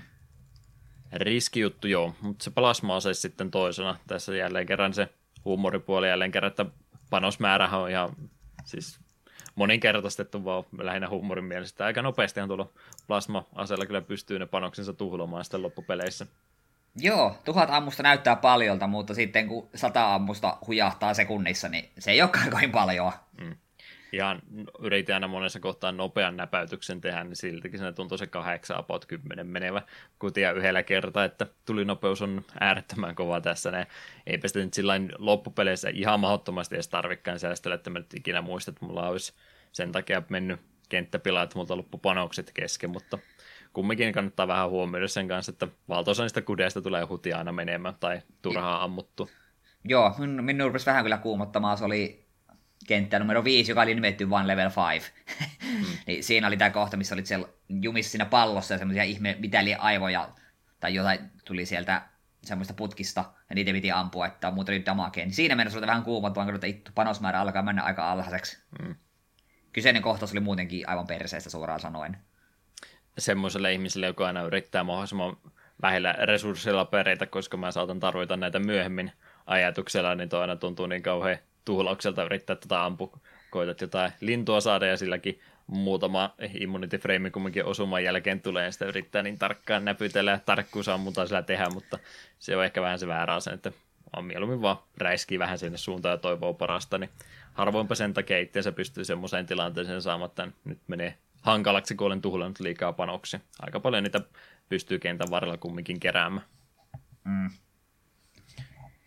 yleiskäyttöinen ase kumminkin. Ne on ne, mitä tulee ne paremmat kudit aina välillä, niin ne on ihan kivoja harmi vaan, että yleensä ne joutuu tuhlaamaan sitten johonkin perusvihollisiin, että Jep. niitä oikein possihasti saa säästeltyä ikinä. Jep, se on tässä minusta vähän ongelma. No en tässä niin paljon, mutta nyt menen vähän jatko-osaan, mutta kakkosessa on huomattavasti enemmän eri aseita, mutta siinä ei ole mitään keinoa vaihtaa sun aseiden välillä, että jos sulla on hirvittävästi jotain ihan kivaa aseita, ja sitten saat yhden supermegakudin, niin Sinun pitää ampua se supermegakutin seuraavaksi tai joku toinen ase. Mm. Että aseenvaihtonappi olisi ollut jo tässä ihan kiva, ja sitten kakkossa olisi viimeistään välttämättömyys. Ei nyt liity tähän jaksoaiheeseen, mutta haluan silti mainita sen. Niin. Näitä juttuja, mitkä olisi vähän helpottanut asioita, mutta eipä se nyt siihen pitäisi hommat kaatua. Vähän semmoinen omituisuus kumminkin, kun ne on pakko sitten tuhlata pois, halusi tai ei. Jep. Kiipeämis- ja tarttumispuolta siinä tosiaan oli myöskin mainittu tuossa Eetu äsken näin, ja jonkin verran tosiaan ihan kenttien selvä läpäisyn takia niin joutuu sitten kiipeilyäkin harrastamaan. Tätä heilautusta ehkä siellä loppupäässä parin kertaa enemmän hyödynnettiin ja alkupäässäkin pari salaisempaa tai vähemmän käytettyä reittiä, niin vaatii sitten, että piikki tota, ansoitetun reitin läpi täytyy sillä heilautella itsensä ylitse ja yleensä aina vähän sellainen huoletti joka ikinen kerta, kun sitä yrittää tehdä, että osunko mä nyt vai enkö mä osu sitten. Harvoin sitä nyt mitään sen vakavempaa tuli, kun pikkusen vahinko ottaa tai joutuu pikkasen kiertää uudestaan reittiä, mutta mitä vähemmän mun tarvii sen varaa jättää, niin sitä parempi. Jep. Ah, se itse asiassa on unohdettu mainita yksi asia, mitä Jim voi tehdä. Minä en vieläkin ihan varma, mistä se tuli, että pitikö mun ilmassa painaa hyppynappia uudelleen vai ylöspäin pain nappia vai mitä, niin Jim pyörittää päätään kuin propellia, mutta joka kai teoriassa pitäisi hidastaa sun tippumisnopeutta, mutta se ei kyllä paljon sitä tehnyt. No ei, mun mielestä se riitti vaan kun hyppynäppylää rämpötti ainakin mä mielestäni sillä sain sen tehtyä alaspäin pudotessani, mutta joo, enpä mä harvassa kohtaa näin, että siitä mitään suurempaa iloa olisi ollut. Jep. Yes, yes. Vaikeustasosta varmaan sitten pari mainintaa myöskin. 16-pittinen tasohyppely meillä kyseessä ja mitenkä kuvailisit? Helppo vai vaikea? Minä sanoisin, että tämä kyllä kallistui sinne vaikein puolelle. Mm. Tämä, on... tämä vaan niin tuntuu siltä, että kun vihollisia tulee välillä aika nopealla tahdilla, ja kaikki asiat sattuu aika paljon, vaikka sulla se energiamäärä on se 100 prosenttia, niin melkein kaikki kyllä tekee sitä 10-20 prosenttia vahinkoa, ja niitä osumia sateilee yllättävän nopsaan. Siinä kyllä aika usein nimittäin meni todella alhaisiin HP-määriin, ja kyllä se hen, henki lähti ihan kohtalaisen useasti. Hmm. 100 prosenttia se elomäärä tosiaan joo, ja kumminkin valtaosa asioista tekee sen kymmenisen prosenttia vahingosta. On, on poikkeuksiakin, mutta se ei ole niin paljon kuin miltä se ehkä ensiksi kuulostaisi. Joo, se on kyllä varmaan se ikävi osa tuossa pelissä, se kuinka monesta eri suunnasta sitä vahinkoa tuntuu tulevaa, kuinka nopeastikin sitten loppupeleissä. Ensinnäkin se, että Jimillä ei niitä immunity mistä äsken mainitsin, niin niitä ei ole kovinkaan paljon. Välillä tuntuu siltä, että samasta vihoista ehtii ottaa parikin osumaa ennen kuin sen saa hengiltä, kun se jää sitten ikävässä tilanteessa jopa pörräämään. Ehkä justin se minkä takia mulla ensin tuli pelistä aika negatiivinen fiilis, kun alku oli laitettu varmaan pelin kaksi ikävintä vihollista, eli linnut toki, koska linnut on aina kamalaa, ja sitten on niitä koiria, jotka tulee niin nopeita puremaan sua, että sä et toki ei reagoimaankaan niihin yhtään mitenkään. Jos sä Jep. semmoista yrität aseella ampua, niin se on siinä sun päällä, ja vaikka sä nappipohjassa tulitat sitä, niin sä otat sen kolmisen kertaa vahinkoa siitä kumminkin. Jep, se oli mielenkiintoista, kun siinä oli nyt niitä kohtauksia, missä piti sitä ketjua pitkin niin kuin männä mm. päästä roikkuen, ja koira sinne alapuolelle, niin se pystyt painamaan niin kuin ylöspäin, milloin Jim vetää persaksa ylös ja sitten se koira ei yllä sinua. Mutta se koira jää siihen sun alles. Niin mitä se sinne teet? Mm. Jos sä yrität liikkua, niin se välittömästi tarttuu sinun kiinni. Että me hyvin nopeasti todella, joo, me vaan hyp, hypin tätä ketjua pitkin mahdollisimman nopeasti. Että ei, tuo niin sanottu suojautuminen tuossa ketjussa ei auta yhtään mitään. Mm. Joo, ja se justi kontrollista muutenkin tässä aika monessa kohtaa mennään ketjusta kiinni. Tämä ärsytti mua aivan kamasti, kun mä pystyn siitä ketjusta hyppäämään, niin kuin kaikissa muissa tasohyppelyssä se vaan pudottautuu alaspäin. Jep. Aivan kamala. Ei näin saa tehdä. Tämä menee kaikkia sääntöjä vastaan tämmöinen käytäntö. No niin. Selvästi kuitenkin vahva hahmo Jim on, niin eikö se olisi voinut niillä käsillä vähän sitä ponnista? Ei, pelkästään päällä roikkuu siinä. Mm. Hölmömato. Mutta joo, vahinkoa ottaa aika, aika paljon ja aika nopeasti, niin välillä on vähän semmoista, että okei, okay, reagoimaan, että moni minipossi tai bossikin pudottaa katosta jotain, niin jos et sä sitä ajoitusta tiedä, niin siinä kohtaa, kun se näkyy siellä ruudulla, niin et sä ei sitä yleensä edes väistämäänkään, että paikoitellen tulee vähän semmoinen fiilis tässä, että mua pikkasen ehkä huijattiin tämän vahingon kanssa, että ei minä nyt tähän kuole, mutta nämä kaikki osumat kertaantuu koko ajan, ja vaikka siellä nyt jonkin verran elämäpisteitä matkan varrella saakin, niin yleensä ne kumminkin miinuksen puolelle loppupeleissä jäädään, että Mm. Henki lähti aika monta kertaa tässä ja aika monesti joutui, jos ei nyt ulkoa opetteleen kaikkea, niin silti aika varovaisesti etenemään kaikesta huolimatta, koska henki meinasi aika helposti lähteä. Tämä aika vaikeasta pelistä on kyse. Jep, ja vaikeutta vielä nostaa se, että kun tässä pelissä ei ole pelkästään näitä perinteisiä tasoloikkakenttiä, välillä heitetään vähän tämmöisiä erikoisempia tapauksia. Kakkonen tekee sitä myös paljon. Erityisesti mulla jäi mieleen tämä kenttä, missä piti ihme limamonsterin kanssa hypiattiin tähän niin benchiköiden varassa ja tarkoitus oli saada hakattua toinen seinää vasten ja saada sen liani katkeamaan ja tämä piti toistaa kolme kertaa. Se oli aika hankala kenttä. Hauska idea, mutta hankala kenttä. Mm. Ja Joo. se, että kun peli ei hirveästi sääntöjä kerro se, vaan yhtäkkiä, yhtäkkiä siellä vaan roikut pääsivarassa jonkinlaisen kuilun pohjalla on kala ja iso limamonsteri vieressä ja peli ei kerro, mitä sun pitää tehdä, sun pitää itse vaan päätellä. Hmm. Joo, ne muistaakseni rupesi muksuna olemaan siinä kohtaa, missä kohtaa yleensä se konsoli viimeistään meni kiinni justin sen kentän kohdalla. Että, että siinä mielessä pelille ehdottomasti plussaa siitä, että se yrittää vähän muuttaa, että se ei ole vaan pelkkää tuota perus tasohyppelykenttää, mitä reilu puolet kumminkin pelistä. Että siellä on muutama yritys, missä on yritetty vähän muuttaa. Just tuo Eetun mainitsema kenttä siellä oli. Sitten oli näitä vedenalaisia kenttiä, missä piti sitä tankkia ohjasta. Ja tämä oli se kohta, missä meillä muksuna hajosi se pää lopullisesti. Ja sen pisemmälle en muista peliä nähneenikään aikanansa. Joo, se hemmetin ilmakuplalla meneminen, se aikaraja on todella tiukka siinä. On, ja jokainen osuma seinämään niin tarkoittaa sitä, että se kohta halkeaa se koko sun lasikupu siitä pois. Joo, siis meinasin luovuttaa sen kohdalla, mutta lopulta se meni. Hmm. Joo, mä sen tota, tota, kovan taistelun jälkeen vedin läpi ja joo, ei, kiitos enää ikinä uudestaan. Eetun suosikkikenttä oli myös siellä loppupäässä se Beat kenttä oh. niin se piti oh. eteen vähän ohjastaa siinä samalla, että sun piti sitä lyödä ja huitoa sillä, että se ei ota vahinkoa kentän varrella, kun se autoskorollerina muuten kävelee eteenpäin. Jos sä feilaat, niin se tulee pureen sun. Jep, ja mitä se teki, tekikö se 10-20 prosenttia damakea ja se veti sinun kentässä aina jonkin matkaa taaksepäin. Mm. Ja se oli siellä... Kaikkea muutakin tapahtuu ruudulla. Joo, se oli sielua musertavaa, kun se oli jossain hankalassa kohdassa tiput sitten vahingossa tippuu rotkoa ja sitten se joudutkin sen verran taaksepäin, että joudut äsken sen uuden, vaikein kohan vetämään uusiksi. Mm. Ei, minulla meni usko tuohon peliin sen kentän kohdalla lopullisesti. Mie, se kenttä ei mennyt läpi. Me kato, speedrunissakin me katsoin, niin siinä se puhuukin, että joo, tämä on pelin vaikein kenttä. Että ok, en kyseenalaista. Mm. Aivan hirvittävä kenttä, en pidä. Yksi iso peruskenttätyyppi oli justiin sitten nämä tota, tota, 3D-tunnelikohat, kun piti sieltä, mitähän madon reikää tässä nyt ollaankaan menemässä läpi, mutta tosiaan lentää raketilla Psychroota vastaan kilpaa siinä sitten kolme ulotteisen näköisen tunnelille läpi monessa pelissä minipelinä melkeinpä samaa käytetty tässä tosin sitten vain siitä tunnelista se alempi puolikas oli, oli siinä, että eihän koko matkalta tarvitse mennä, että asteroideja siinä matkan varrella sitten väistellä ja yrittää mahdollisimman nopeasti vetää sen läpi. Ihan kiva, että se oli vaihteluna, mutta siihen ehkä vähän turhaan monta kertaa tuossa peliaikana turvauduttiin. Se oli Joo, kumminkin se... melkeinpä aina samanlainen, että okei, asteroidet eri kohdassa, mutta eipä siinä mitään muuta eri juttua tullut. Joo, se taisi tulla jokaisen niin kuin, kentän jälkeen. Hmm.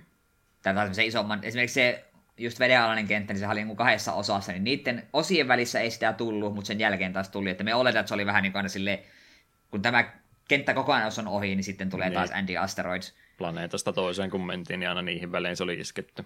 Jep, ja se, uh, se olisi riittänyt, kun se olisi ollut yksi tai kaksi kertaa. Hmm. Ja eniten minun ärsytti siinä se, että kun Psychro kyllä pystyi ottamaan sinun etumatkat. Ja jos se tunaroit, se kyllä veti kunnon etumatkan. Mutta vaikka se itse pelasit täydellisesti, otit jokaisen speed boostin, niin oli koko ajan sun kintereille. Siitä se speedrunissa siitäkin mainitsi, että hmm. siinä on se niin vahva kuminauha, että sä et pääse sitä kunnolla edelle. Ei, se on jatkuvasti sellainen sun takana, että jos sä teet virheen, niin se on siinä sun rinnalla joka kerta. Että sen vertaa enempää ei pysty edes etäisyyttä ottaa. Mä tota, jälleen kerran, kun sanoit siitä tota, bensihyppykentästä, kun ei etukäteen hirveästi selitä, niin mulla tuli tämän kanssa semmoinen eka, eka tota, kokemus tämän kanssa oli siinä, että kun ei siinä missään sanottu, että tässä voi mennä kovempaa eteenpäin, mä vaan körryttelin eteenpäin ja ajattelin, että aah, minkähän takia näistä on valitettu, nämä on niin helppoja suorastaan, ja sitten vasta loppupäässä mä rupesin kenttää katsoa, että hetken tuossa joku mittari ja tuolla menee joku toinen hahmo ja se on siellä jo puoli, melkein maalissa ja mä oon tässä puolivälissä vielä, että aha, no ei mä nyt enää sua sitten kiinni saakka, ja jos se hävii ensin, tulee sitten se bossitaistelu sitä Psychroota vastaan, mutta se nyt ei kovinkaan hankala. Varjo mm. osumaan sitä vastaan riitti. Jep. Ö, sitä me mietin, kun siinä asteroidikentässä just siinä tuli niitä suojakilpiä, mikä suojasi vähän aikaa osumalta, sitten se speed boosti. Sitten siellä näitä perussinisiä kuplia. Hmm. Mitä ne teki? Öö, 50, jos keräs, niin sai aina yhden kontinuellisen. Aa, kyllä me niitä keräilyt, mutta mulla ei mitään hajoa, mitä tapahtuu. niin.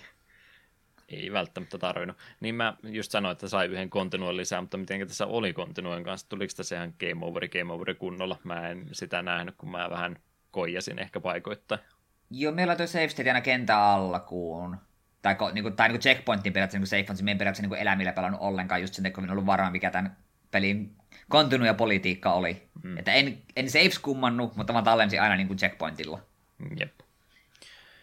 Okei, vaikea kosta pelistä kumminkin. Kyllä se kenttämäärä kumminkin ihan kohtuullisen hyvä, vaikka okei ne tota, tota, asteroidikentät vähän tuntuu semmoiselta kopipastelta, millä on vaan peliä venytetty entistä pisemmäksi, mutta muuten ihan kiitos siitä, että oli kumminkin aika paljon kenttää tuohon kokonaisuutta laitettu. Nespeli, josta olisi ollut, niin olisi ollut kuusi kenttää ja äärimmäisen vaikea. Niin siinä mielessä 16 pittiset tämmöiset maskottipelit on pykälän parempi, että näissä edes pikkasen enemmän sisältöä laitettu kumminkin. Mm. Sen vielä, että kun oli kentistä puhetta, niin haluaisin mainita, että muutamassa kohtaa pääsit ulos siitä sun puvusta. Se oli ihan hauskaa. Yksi mm. oli what the heck, niin kuin bossia vastaan, oli vähän aikaa suojaton ja minusta mikä sen kent... Oliko se, sitä, oli, ei se se level 5 ollut? Sitä tehdaskenttää kumminkin, missä mentiin niin, niille. Se, hmm. Niin, niin sen, en, en kentän nimeä muista. Se oli ihan hauska. Sitä olisi periaatteessa voinut hyödyntää enemmänkin. Sitä, sitä, että oltiin poissa sitä puvusta turvattomampihan siinä oli. Jep. Jep, jep. Eli ihan kiva sillä, että moni pelistä löytyy siinä mielessä ihan kohtalaisesti. Harmi että aina kun se yritti vähän olla erilainen, niin oli yleensä niitä vähän ikävämpiä kenttiä sitten kumminkin. Mm. Yrityksestä kumminkin plussa. Jotenkas ääni- ja musiikkipuoli tuolla pelillä. Mark Milleri oli kyseinen henkilö, joka on sävellyksen peliä varten tehnyt. Kyseinen henkilö oli tuolla Sega of Americalla äänisuunnittelijana aikanaan se sävellystyöstä myöskin vastasi. Oli perustamassa tai taisi olla perustaja henkilö jopa Neuromantic Productions säveltäjäryhmälle ja tuon ryhmän ehkä tärkeimpään tuotantoon tekoiseen kuuluu tämä GEMS-ohjelmisto, joka oli yksi oma Genesistä varten tarkoitettu tämmöinen musiikin luomisohjelma. Sillä aika monta Segan pelin musiikkiraitaa tehty, ja muun muassa tämäkin peli on sille juurikin tehty. Äänipuolikin oli itse asiassa aika näppärä, jos saan näin sen kuvailla. Juu, pelimusiikit oli varsin mainioita, ja Jimin ja muiden hahmojen huudahdukset oli ihan iloa korvalle. Mm, vaikka olikin äärimmäisen pieneen tiedostoon pakattu huudahdukset ja muut, niin toinen silti lisää ilmettä tuolla pelillä. Jep. Ja musiikkiraidassa muutenkaan ei mitään vikaa ollut. Vähän semmoista samanlaista, mitä ehkä kuulisit justiin tuommoisen animaatiosarjan puolelta. Välillä oli huumorimielessä laitettu klassista musiikkia ja sitten oli taas vähän semmoista lennokkaampaa instrumentaalia väliä, että laidasta laitaan siinäkin joukossa löytyy. En nyt ehdottomasti parhaiten soundtrackia joukkoon laita, mutta kokonaisuutena kumminkin erittäin miellyttävä ainakin itselleni tuo oli. Hyvältä kuulosta. Kyllä. Yleensä kun on näitä Genesiksen soundtrackia on tullut dissattua kovasti, niin tämä menee ehdottomasti sinne parempaan puoliskoon ja oikein heittämälläkin. Jep. Yes, yes. Mitä muuta tuosta pelistä osaisi sanoa? Electronic Gaming Monthly oli nimennyt Earthworm Jimin vuoden 94 parhaaksi Genesiksi peliksi. Siellä takakannessa muutenkin oli semmoisia feikkejä arvosteluita pelaajilta, että tämä on ehdottomasti vuoden peli. Ja no, nämä väittämät nä- näköjään sitten toteutukin ihan oikeasti. ihan suosittu peli kumminkin aikanaan ollut tämä kyseessä. Sega Channelin kautta oltiin järjestetty vuonna 1995 tämmöinen The Great Earthworm Jim Race-kilpailu, jossa osaostajat, osanottajat pääsi sitten netin välityksellä pelaamaan tätä peliä korkeammalla vaikeusasteella. Ja tuo versio oli piilotettu salainen huone sinne, kun ensimmäistä 200 pelaajaa pääsi, niin sieltä sai sitten salasana sekä puhelinnumero, johon soitettuun pystyi sitten lunastamaan palkinnot tästä kilpailusta. Nämä on semmoisia tota, tapahtumia, mikä harmittaa, kun silloin ei ihmiset varmaan vielä tajunnut näitä VHSlle nauhoittaa. Oh, just semmoisia, mm, just semmoisia kadonneita reliikkejä täältä vanhoista videopeleistä, nämä ensimmäiset netin kautta järjestetyt kilpailut, kun ei niitä kukaan sitten tajunnut kumminkaan oikein tarkemmin arkistoida ketään varten. Niitä olisi ollut ihan mukava tällä jälkeenpäin vielä katsoa, että miten se käytännössä tapahtui. Mm. Nyt meidän vaan täytyy luottaa tähän perimätietoon, että semmoinen joskus tapahtui ja todisteita siitä ei se enempää kumminkaan ole. Hmm. maaliskuussa 95 tästä pelistä oltiin julkaistu myös Special Edition tuolle Sega CDlle, eli CD-pohjainen versio oltiin vähän pelin tarkkuutta nostettu siinä samalla ja varmaan isoin parannus oli sitten se, että CD-laatusta musiikkiakin tuohon oli laitettu, ja nimenomaan tämä versio sitten, vaikka ehkä ei se kaikkien myydyin versio tuosta pelistä kumminkaan ollut, niin se on ollut sitten pohjana aika monelle myöhäisemmälle käännökselle tästä pelistä, että todennäköisesti jos olet peliä myöhemmin jollain puhelimella esimerkiksi pelannut, niin se on sitten just tämän version pohjalta. Eli aika monelle alustallehan tämä peli on käännetty, ja itse asiassa niistä voisi vaikka Eetu jotain sanoakin, eli mitäs, niin no, tuossa nyt ei ollut niitä tämän peli alustoja laitettu enempää, ne oli kumminkin sitä puhelinta ja muuta PC-versiosta tullut välissä, mutta jatkoosia varsinkin, että mitenkäs tuo homma sitten jatkuikaan. Joo, eli Earthworm Jim 2 tuli vuonna 1995 Genesixille ja SNESille, sitten 96 Saturnille, Play 2 ja DOSille ja 2002 GPAlle ja tästä on lukuisia uudelleen julkaisuja. Ja koska mulla tuossa kakkosesta on todella paljon kokemusta, niin sitä voin lämmö, lämmöllä suositella tässä. Siinä on vähän lisää, tai aseita siinä on paljonkin lisää, sitten siinä on e, enemmän erilaisia kenttiä ja muutama uusi jippokin mm. Jimin tuossa liikevalikoimista löytyy. Ehdottomasti pelaamisen arvoinen.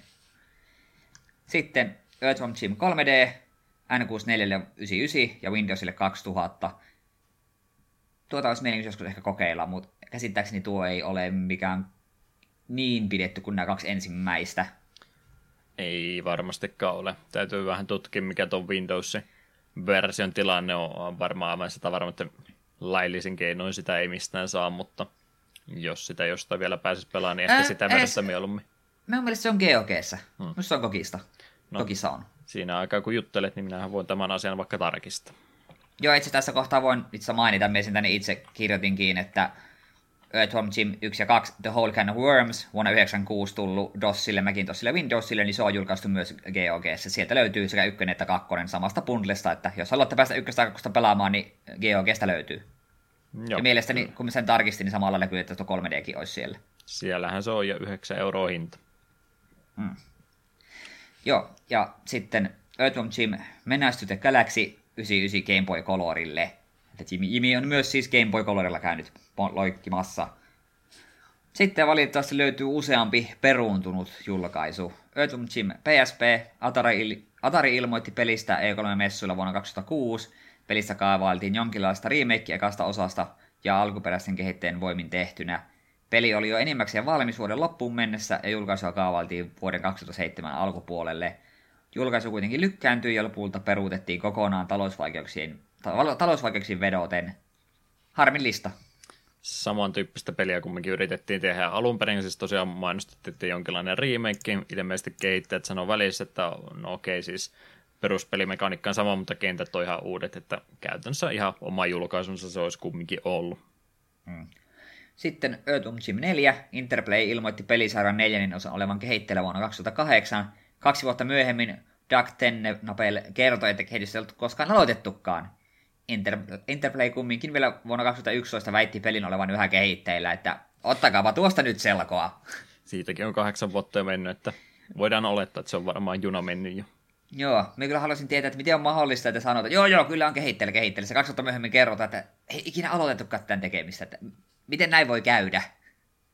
Se on, kun vaan halutaan vähän mainostaa, että mitä meillä siellä kehityksessä on, ja sitten sanoit, että joo, joo, Earthworm Jim 4 on tulossa, se on jossain tuommoissa tota, tota, kahvi näpkinissä kirjoitettuna, että joo, että tämmöinen tulossa, ja jotain sutattu sitten tämmöisille liinoille. Mm. Mutta sitten vielä muita ihan julkaistuja. Earthworm Jim HD. Vuonna 2010 pelin ensimmäisestä osasta julkaistiin HD-versio PlayStation Networkin ja Xbox Liven kautta, mutta valitettavasti kyseistä peliä ei voi enää hankkia, sillä se poistettiin palveluista vuonna 2018. Mainittiinko me koko asiasta ollenkaan? Mä vähän veikkaan, että me skipaattiin, koska se oli käytännössä uusi peli, vaikka HD-versio olikin, mutta mä en kyllä muista, että me oltaisiin asiasta mainittu. En mekään ole täysin varma. Kyllä me muistan tuo uutisia joskus nähneen, että sitä oli puhetta. Voipi olla, että me on todettu, että tämä ei ole meidän juttu. Tuon takia mä just mietin sitä 3D, että mahtaako Windows-versio enää ollakaan, kun ihmettelin, että jos tässä on jotain julkaisu oikeuksien kanssa ollut sitten ongelmat, lisenssit on vanhentunut tai muuta, että en sitten tiedä, mitä tässä on tapahtunut, minkä takia HD-versio vuodelta 2010 poistetaan, mutta 3D vuodelta 1999 on edelleen myynnissä, että on toi pelijulkaisun maailma näköjään näin vaikeita. Mm. Sitten tämä kaikkein erikoisin tapaus. Ihan vaan Earthworm Jim Intellivision Amigolle. Kokonaan uusi pelisarjan peli on parhaillaan tuotannossa Intelli- Intellivision Amigo-laitetta varten ja kehittämässä alkuperäinen tiimi 90-luvulta. Tämähän me joitakin jaksoja sitten mainittiin, että tulee tällainen ihme konsoli ja sitten sille vielä tulee yksin oikeutena uusi Earthworm Jim, että mitä helvettiä täällä tapahtuu. Hmm. Ja oliko tämä nyt se ajatus siitä, mistä tämä lähti liikkeelle, että voitaisiin tämä peli pelatakin. Joo, niin se taisi olla. Mm. Kyllä se vähän oli. Kyllä oli tämä mulla aiemminkin mielessä listalla, mutta sitten kun siitä oli, niin, oli puhetta, niin sitten tuli mieleen, että voisi tämän ykkösenkin nyt hoidella pois alta. Ennen kuin tarkempia mielipiteitä tästä pelistä kysyin niin siltikin, niin onko tämä nyt sitten system selleri sulle tämä uusi Earthworm Jimmy? No sanotaan nyt näin, että jos tuo tulisi vaikka Switchille, olisin ostamassa heti, mutta emme kokonaista konsolia ole ostamassa Jimin takia. Anteeksi vaan. Sä olit nyt se henkilö, joka YouTube-kommenteissa kysyi, että milloin Switch-versio tästä tulee. Ei mun tarvitse, eikä siellä ole tarpeeksi monta muutenkin. Mm. Mutta joo, en kyllä pitäisi yhtään ihmeisen, jos tuo on joku semmonen, tai jos se vähänkin vaikuttaa suositummalta, niin en ihmettelisi yhtään, että tuosta tulisi porttaukset yli vuoden kahden päästä muille. Todennäköisesti. Joku pieni summa maksettu siitä, että yksi oikeuspelinä hetken pysyy ja sitten tulee myöhemmin muille. Niin, tulessa, tulessa PClle ja sitten se on Epic, Epic-eksklusiivinen. No, kai sekin käy. Joo, ja sitten myös Sega Genesis kautta Mega Drive Mini, joka on tuossa tulossa syksyllä 2019, niin siitä löytyy alkuperäinen Earthworm Jim. Et sitäkin kautta tätä peliä pääsee pelaamaan, jos on se tarkoituksena hankkia. Jee, yeah, jee. Yeah. Jep, ja, ja mainitsinkin äsken tuon The Whole Kind of Worms-kokoelman. Menkää Geogeesta ostamaan, jos kiinnostaa. Sieltä löytyy se. Hyvä. No, eikö siinä rupea Earthworm Jimistä aika paljon infoa olemaan, niin se olisi aika varmaan sitten jonkinlainen yhteenveto tästä vetää, ja nyt kun sä oot kakkosenkin pelannut, niin sekä että, että minkälainen suosittelu fiilis ykkösestä jäi, ja oliko kakkosta kovempi? Ei tämä ole kakkosta kovempi. No okei, okay. se on selvä. Oli, Mulla oli tälle kovat odotukset, me tykkään kakkosta niin paljon. Ja tämä jossain määrin täytti mun odotukset sille, että kyllä tässä pelissä oli se huumori, oli mukana ja animaatio oli nättiä ja kaikki oli vähän, kaikki oli sen verran omituista, että oli kiva pelata, mutta tämä tuntui pikkusen liian vaikealta. Tämä turhan paljon tuli minulle semmoista turhautumista, mikä vei sitä peli-iloa, niin on tämä ihan ehkä kiva kokeilu, mutta minä kyllä itse sanoisin, että jos tätä pelisarjaa haluaa pelata, niin pelatkaa tästä ehkä yksi tai kaksi kenttää, jos sen käy vertaa, ja pelatkaa sitten mieluummin kakkonen kokonaan. Ei tämä huono peli ole, mutta me on vähän ikävässä asemassa, koska mulle se kakkonen on niin, niin paljon pelatumpi ja se on myös niin paljon parempi, niin mun on vaikea suhtautua tähän silleen sä... Niin. On vaikea suositella tätä kakkosen yli, sanotaan näin itsellä oli aika negatiivinen startti koko pelin kanssa muutenkin. Mä en oikein mistään elementistä tuossa tykännyt tämän kanssa. Lämpenin kyllä loppukohde jonkin verran, mutta, mutta kai tässä nyt ensimmäisenä varmaan tulee se mieleen, että tämä on vähän semmoinen aikakapseli tuonne 90-luvulla muutenkin, että me ollaan aika lailla näin popkulttuuri muunkin kannalta tultu sitten sieltä ajalta eteenpäin. Ei siinä mitään, että tuossa ajassa mitään vikaa olisi, mutta ei tämmöistä hahmoa, ei tämmöistä tämän tyyppistä peliä enää oikeastaan tehdä. Vaikka se jo parodioi, niin siitä huolimatta se samalla myöskin on sitä samaa keskinkertaisuutta, mitä tuolla kovastikin joukossa tuli. Vaikka peli on ihan nätin näköinen, kuulostaa hyvältä, niin siltikin ne ärsyttävät asiat, mitä monesta tuo ajan tasohyppelystä löytyy, niin ne on valitettavasti tässäkin mukana, niin sen takia on tätä vähän sillä hankala lämpöisesti suositella, mutta kyllä tästä jotain irti voi saada, niin aion siitä ei-suosittelusta nostaa sinne ehkä-statukselle, mutta en, en siitä enää suostu korkeammalle tulemaan. että, että omalla varauksella kumminkin kyllä tästä hyvääkin löytyy, mutta kokonaisuutena niin ehkä nyt vähän ristiriitainen fiilis itselle tästä kumminkin jäi. Aika kultaa muistut. Mm. No, kumminkin ihan kiva, että tuli kokeiltua molempien mielestä. Jep, se on tärkeintä. Hyvä. siinä tapauksessa kuunnellaanhan tuosta pelistä vielä pikkasen musiikkia ennen kuin ruvetaan jaksoa lopettelemaan, eli What the Heck-kappale, mä haluaisin tämän valita, tämä on aivan loistava esimerkki, minkälaista hahmosta, pelistä, omistushahmosta oikein onkaan kyse, eli alkaa klassisena musiikkina siinä, en mä muistanko se Flight of the Valkyries vai mistä se on, jostain tämmöistä tunnetusta kappaleesta, kumminkin se alkupätkä, sitten se yhtäkkiä vaan katkeaa ja sitten tulee semmoista melkeinpä aula-odotusmusiikki, joka vaan katkee sillä, että siellä kuuluu niitä tuskahuutoja täällä helvettikentässä aina vähän väliä, että mainio kappale, hieno esimerkki tästä pelistä, ja Snot a Problem oli sitten siitä bensiinhyppykentästä, mikä oli aika tota menevä passovoittoinen melodia siinä, joka kappaletta vei eteenpäin. Joo, sitä oli ilo kuunnella, vaikka kenttä ei ollutkaan kovinkaan hauska. Mm, sai hetken kuunnella, niin jäi melodia varmasti mieleen. Yep. Baseline jäi mieleen. Semmoiset kaksi kappaletta tähän väliin, eiköhän sitten ruveta jaksoa päättelemään. Thank you.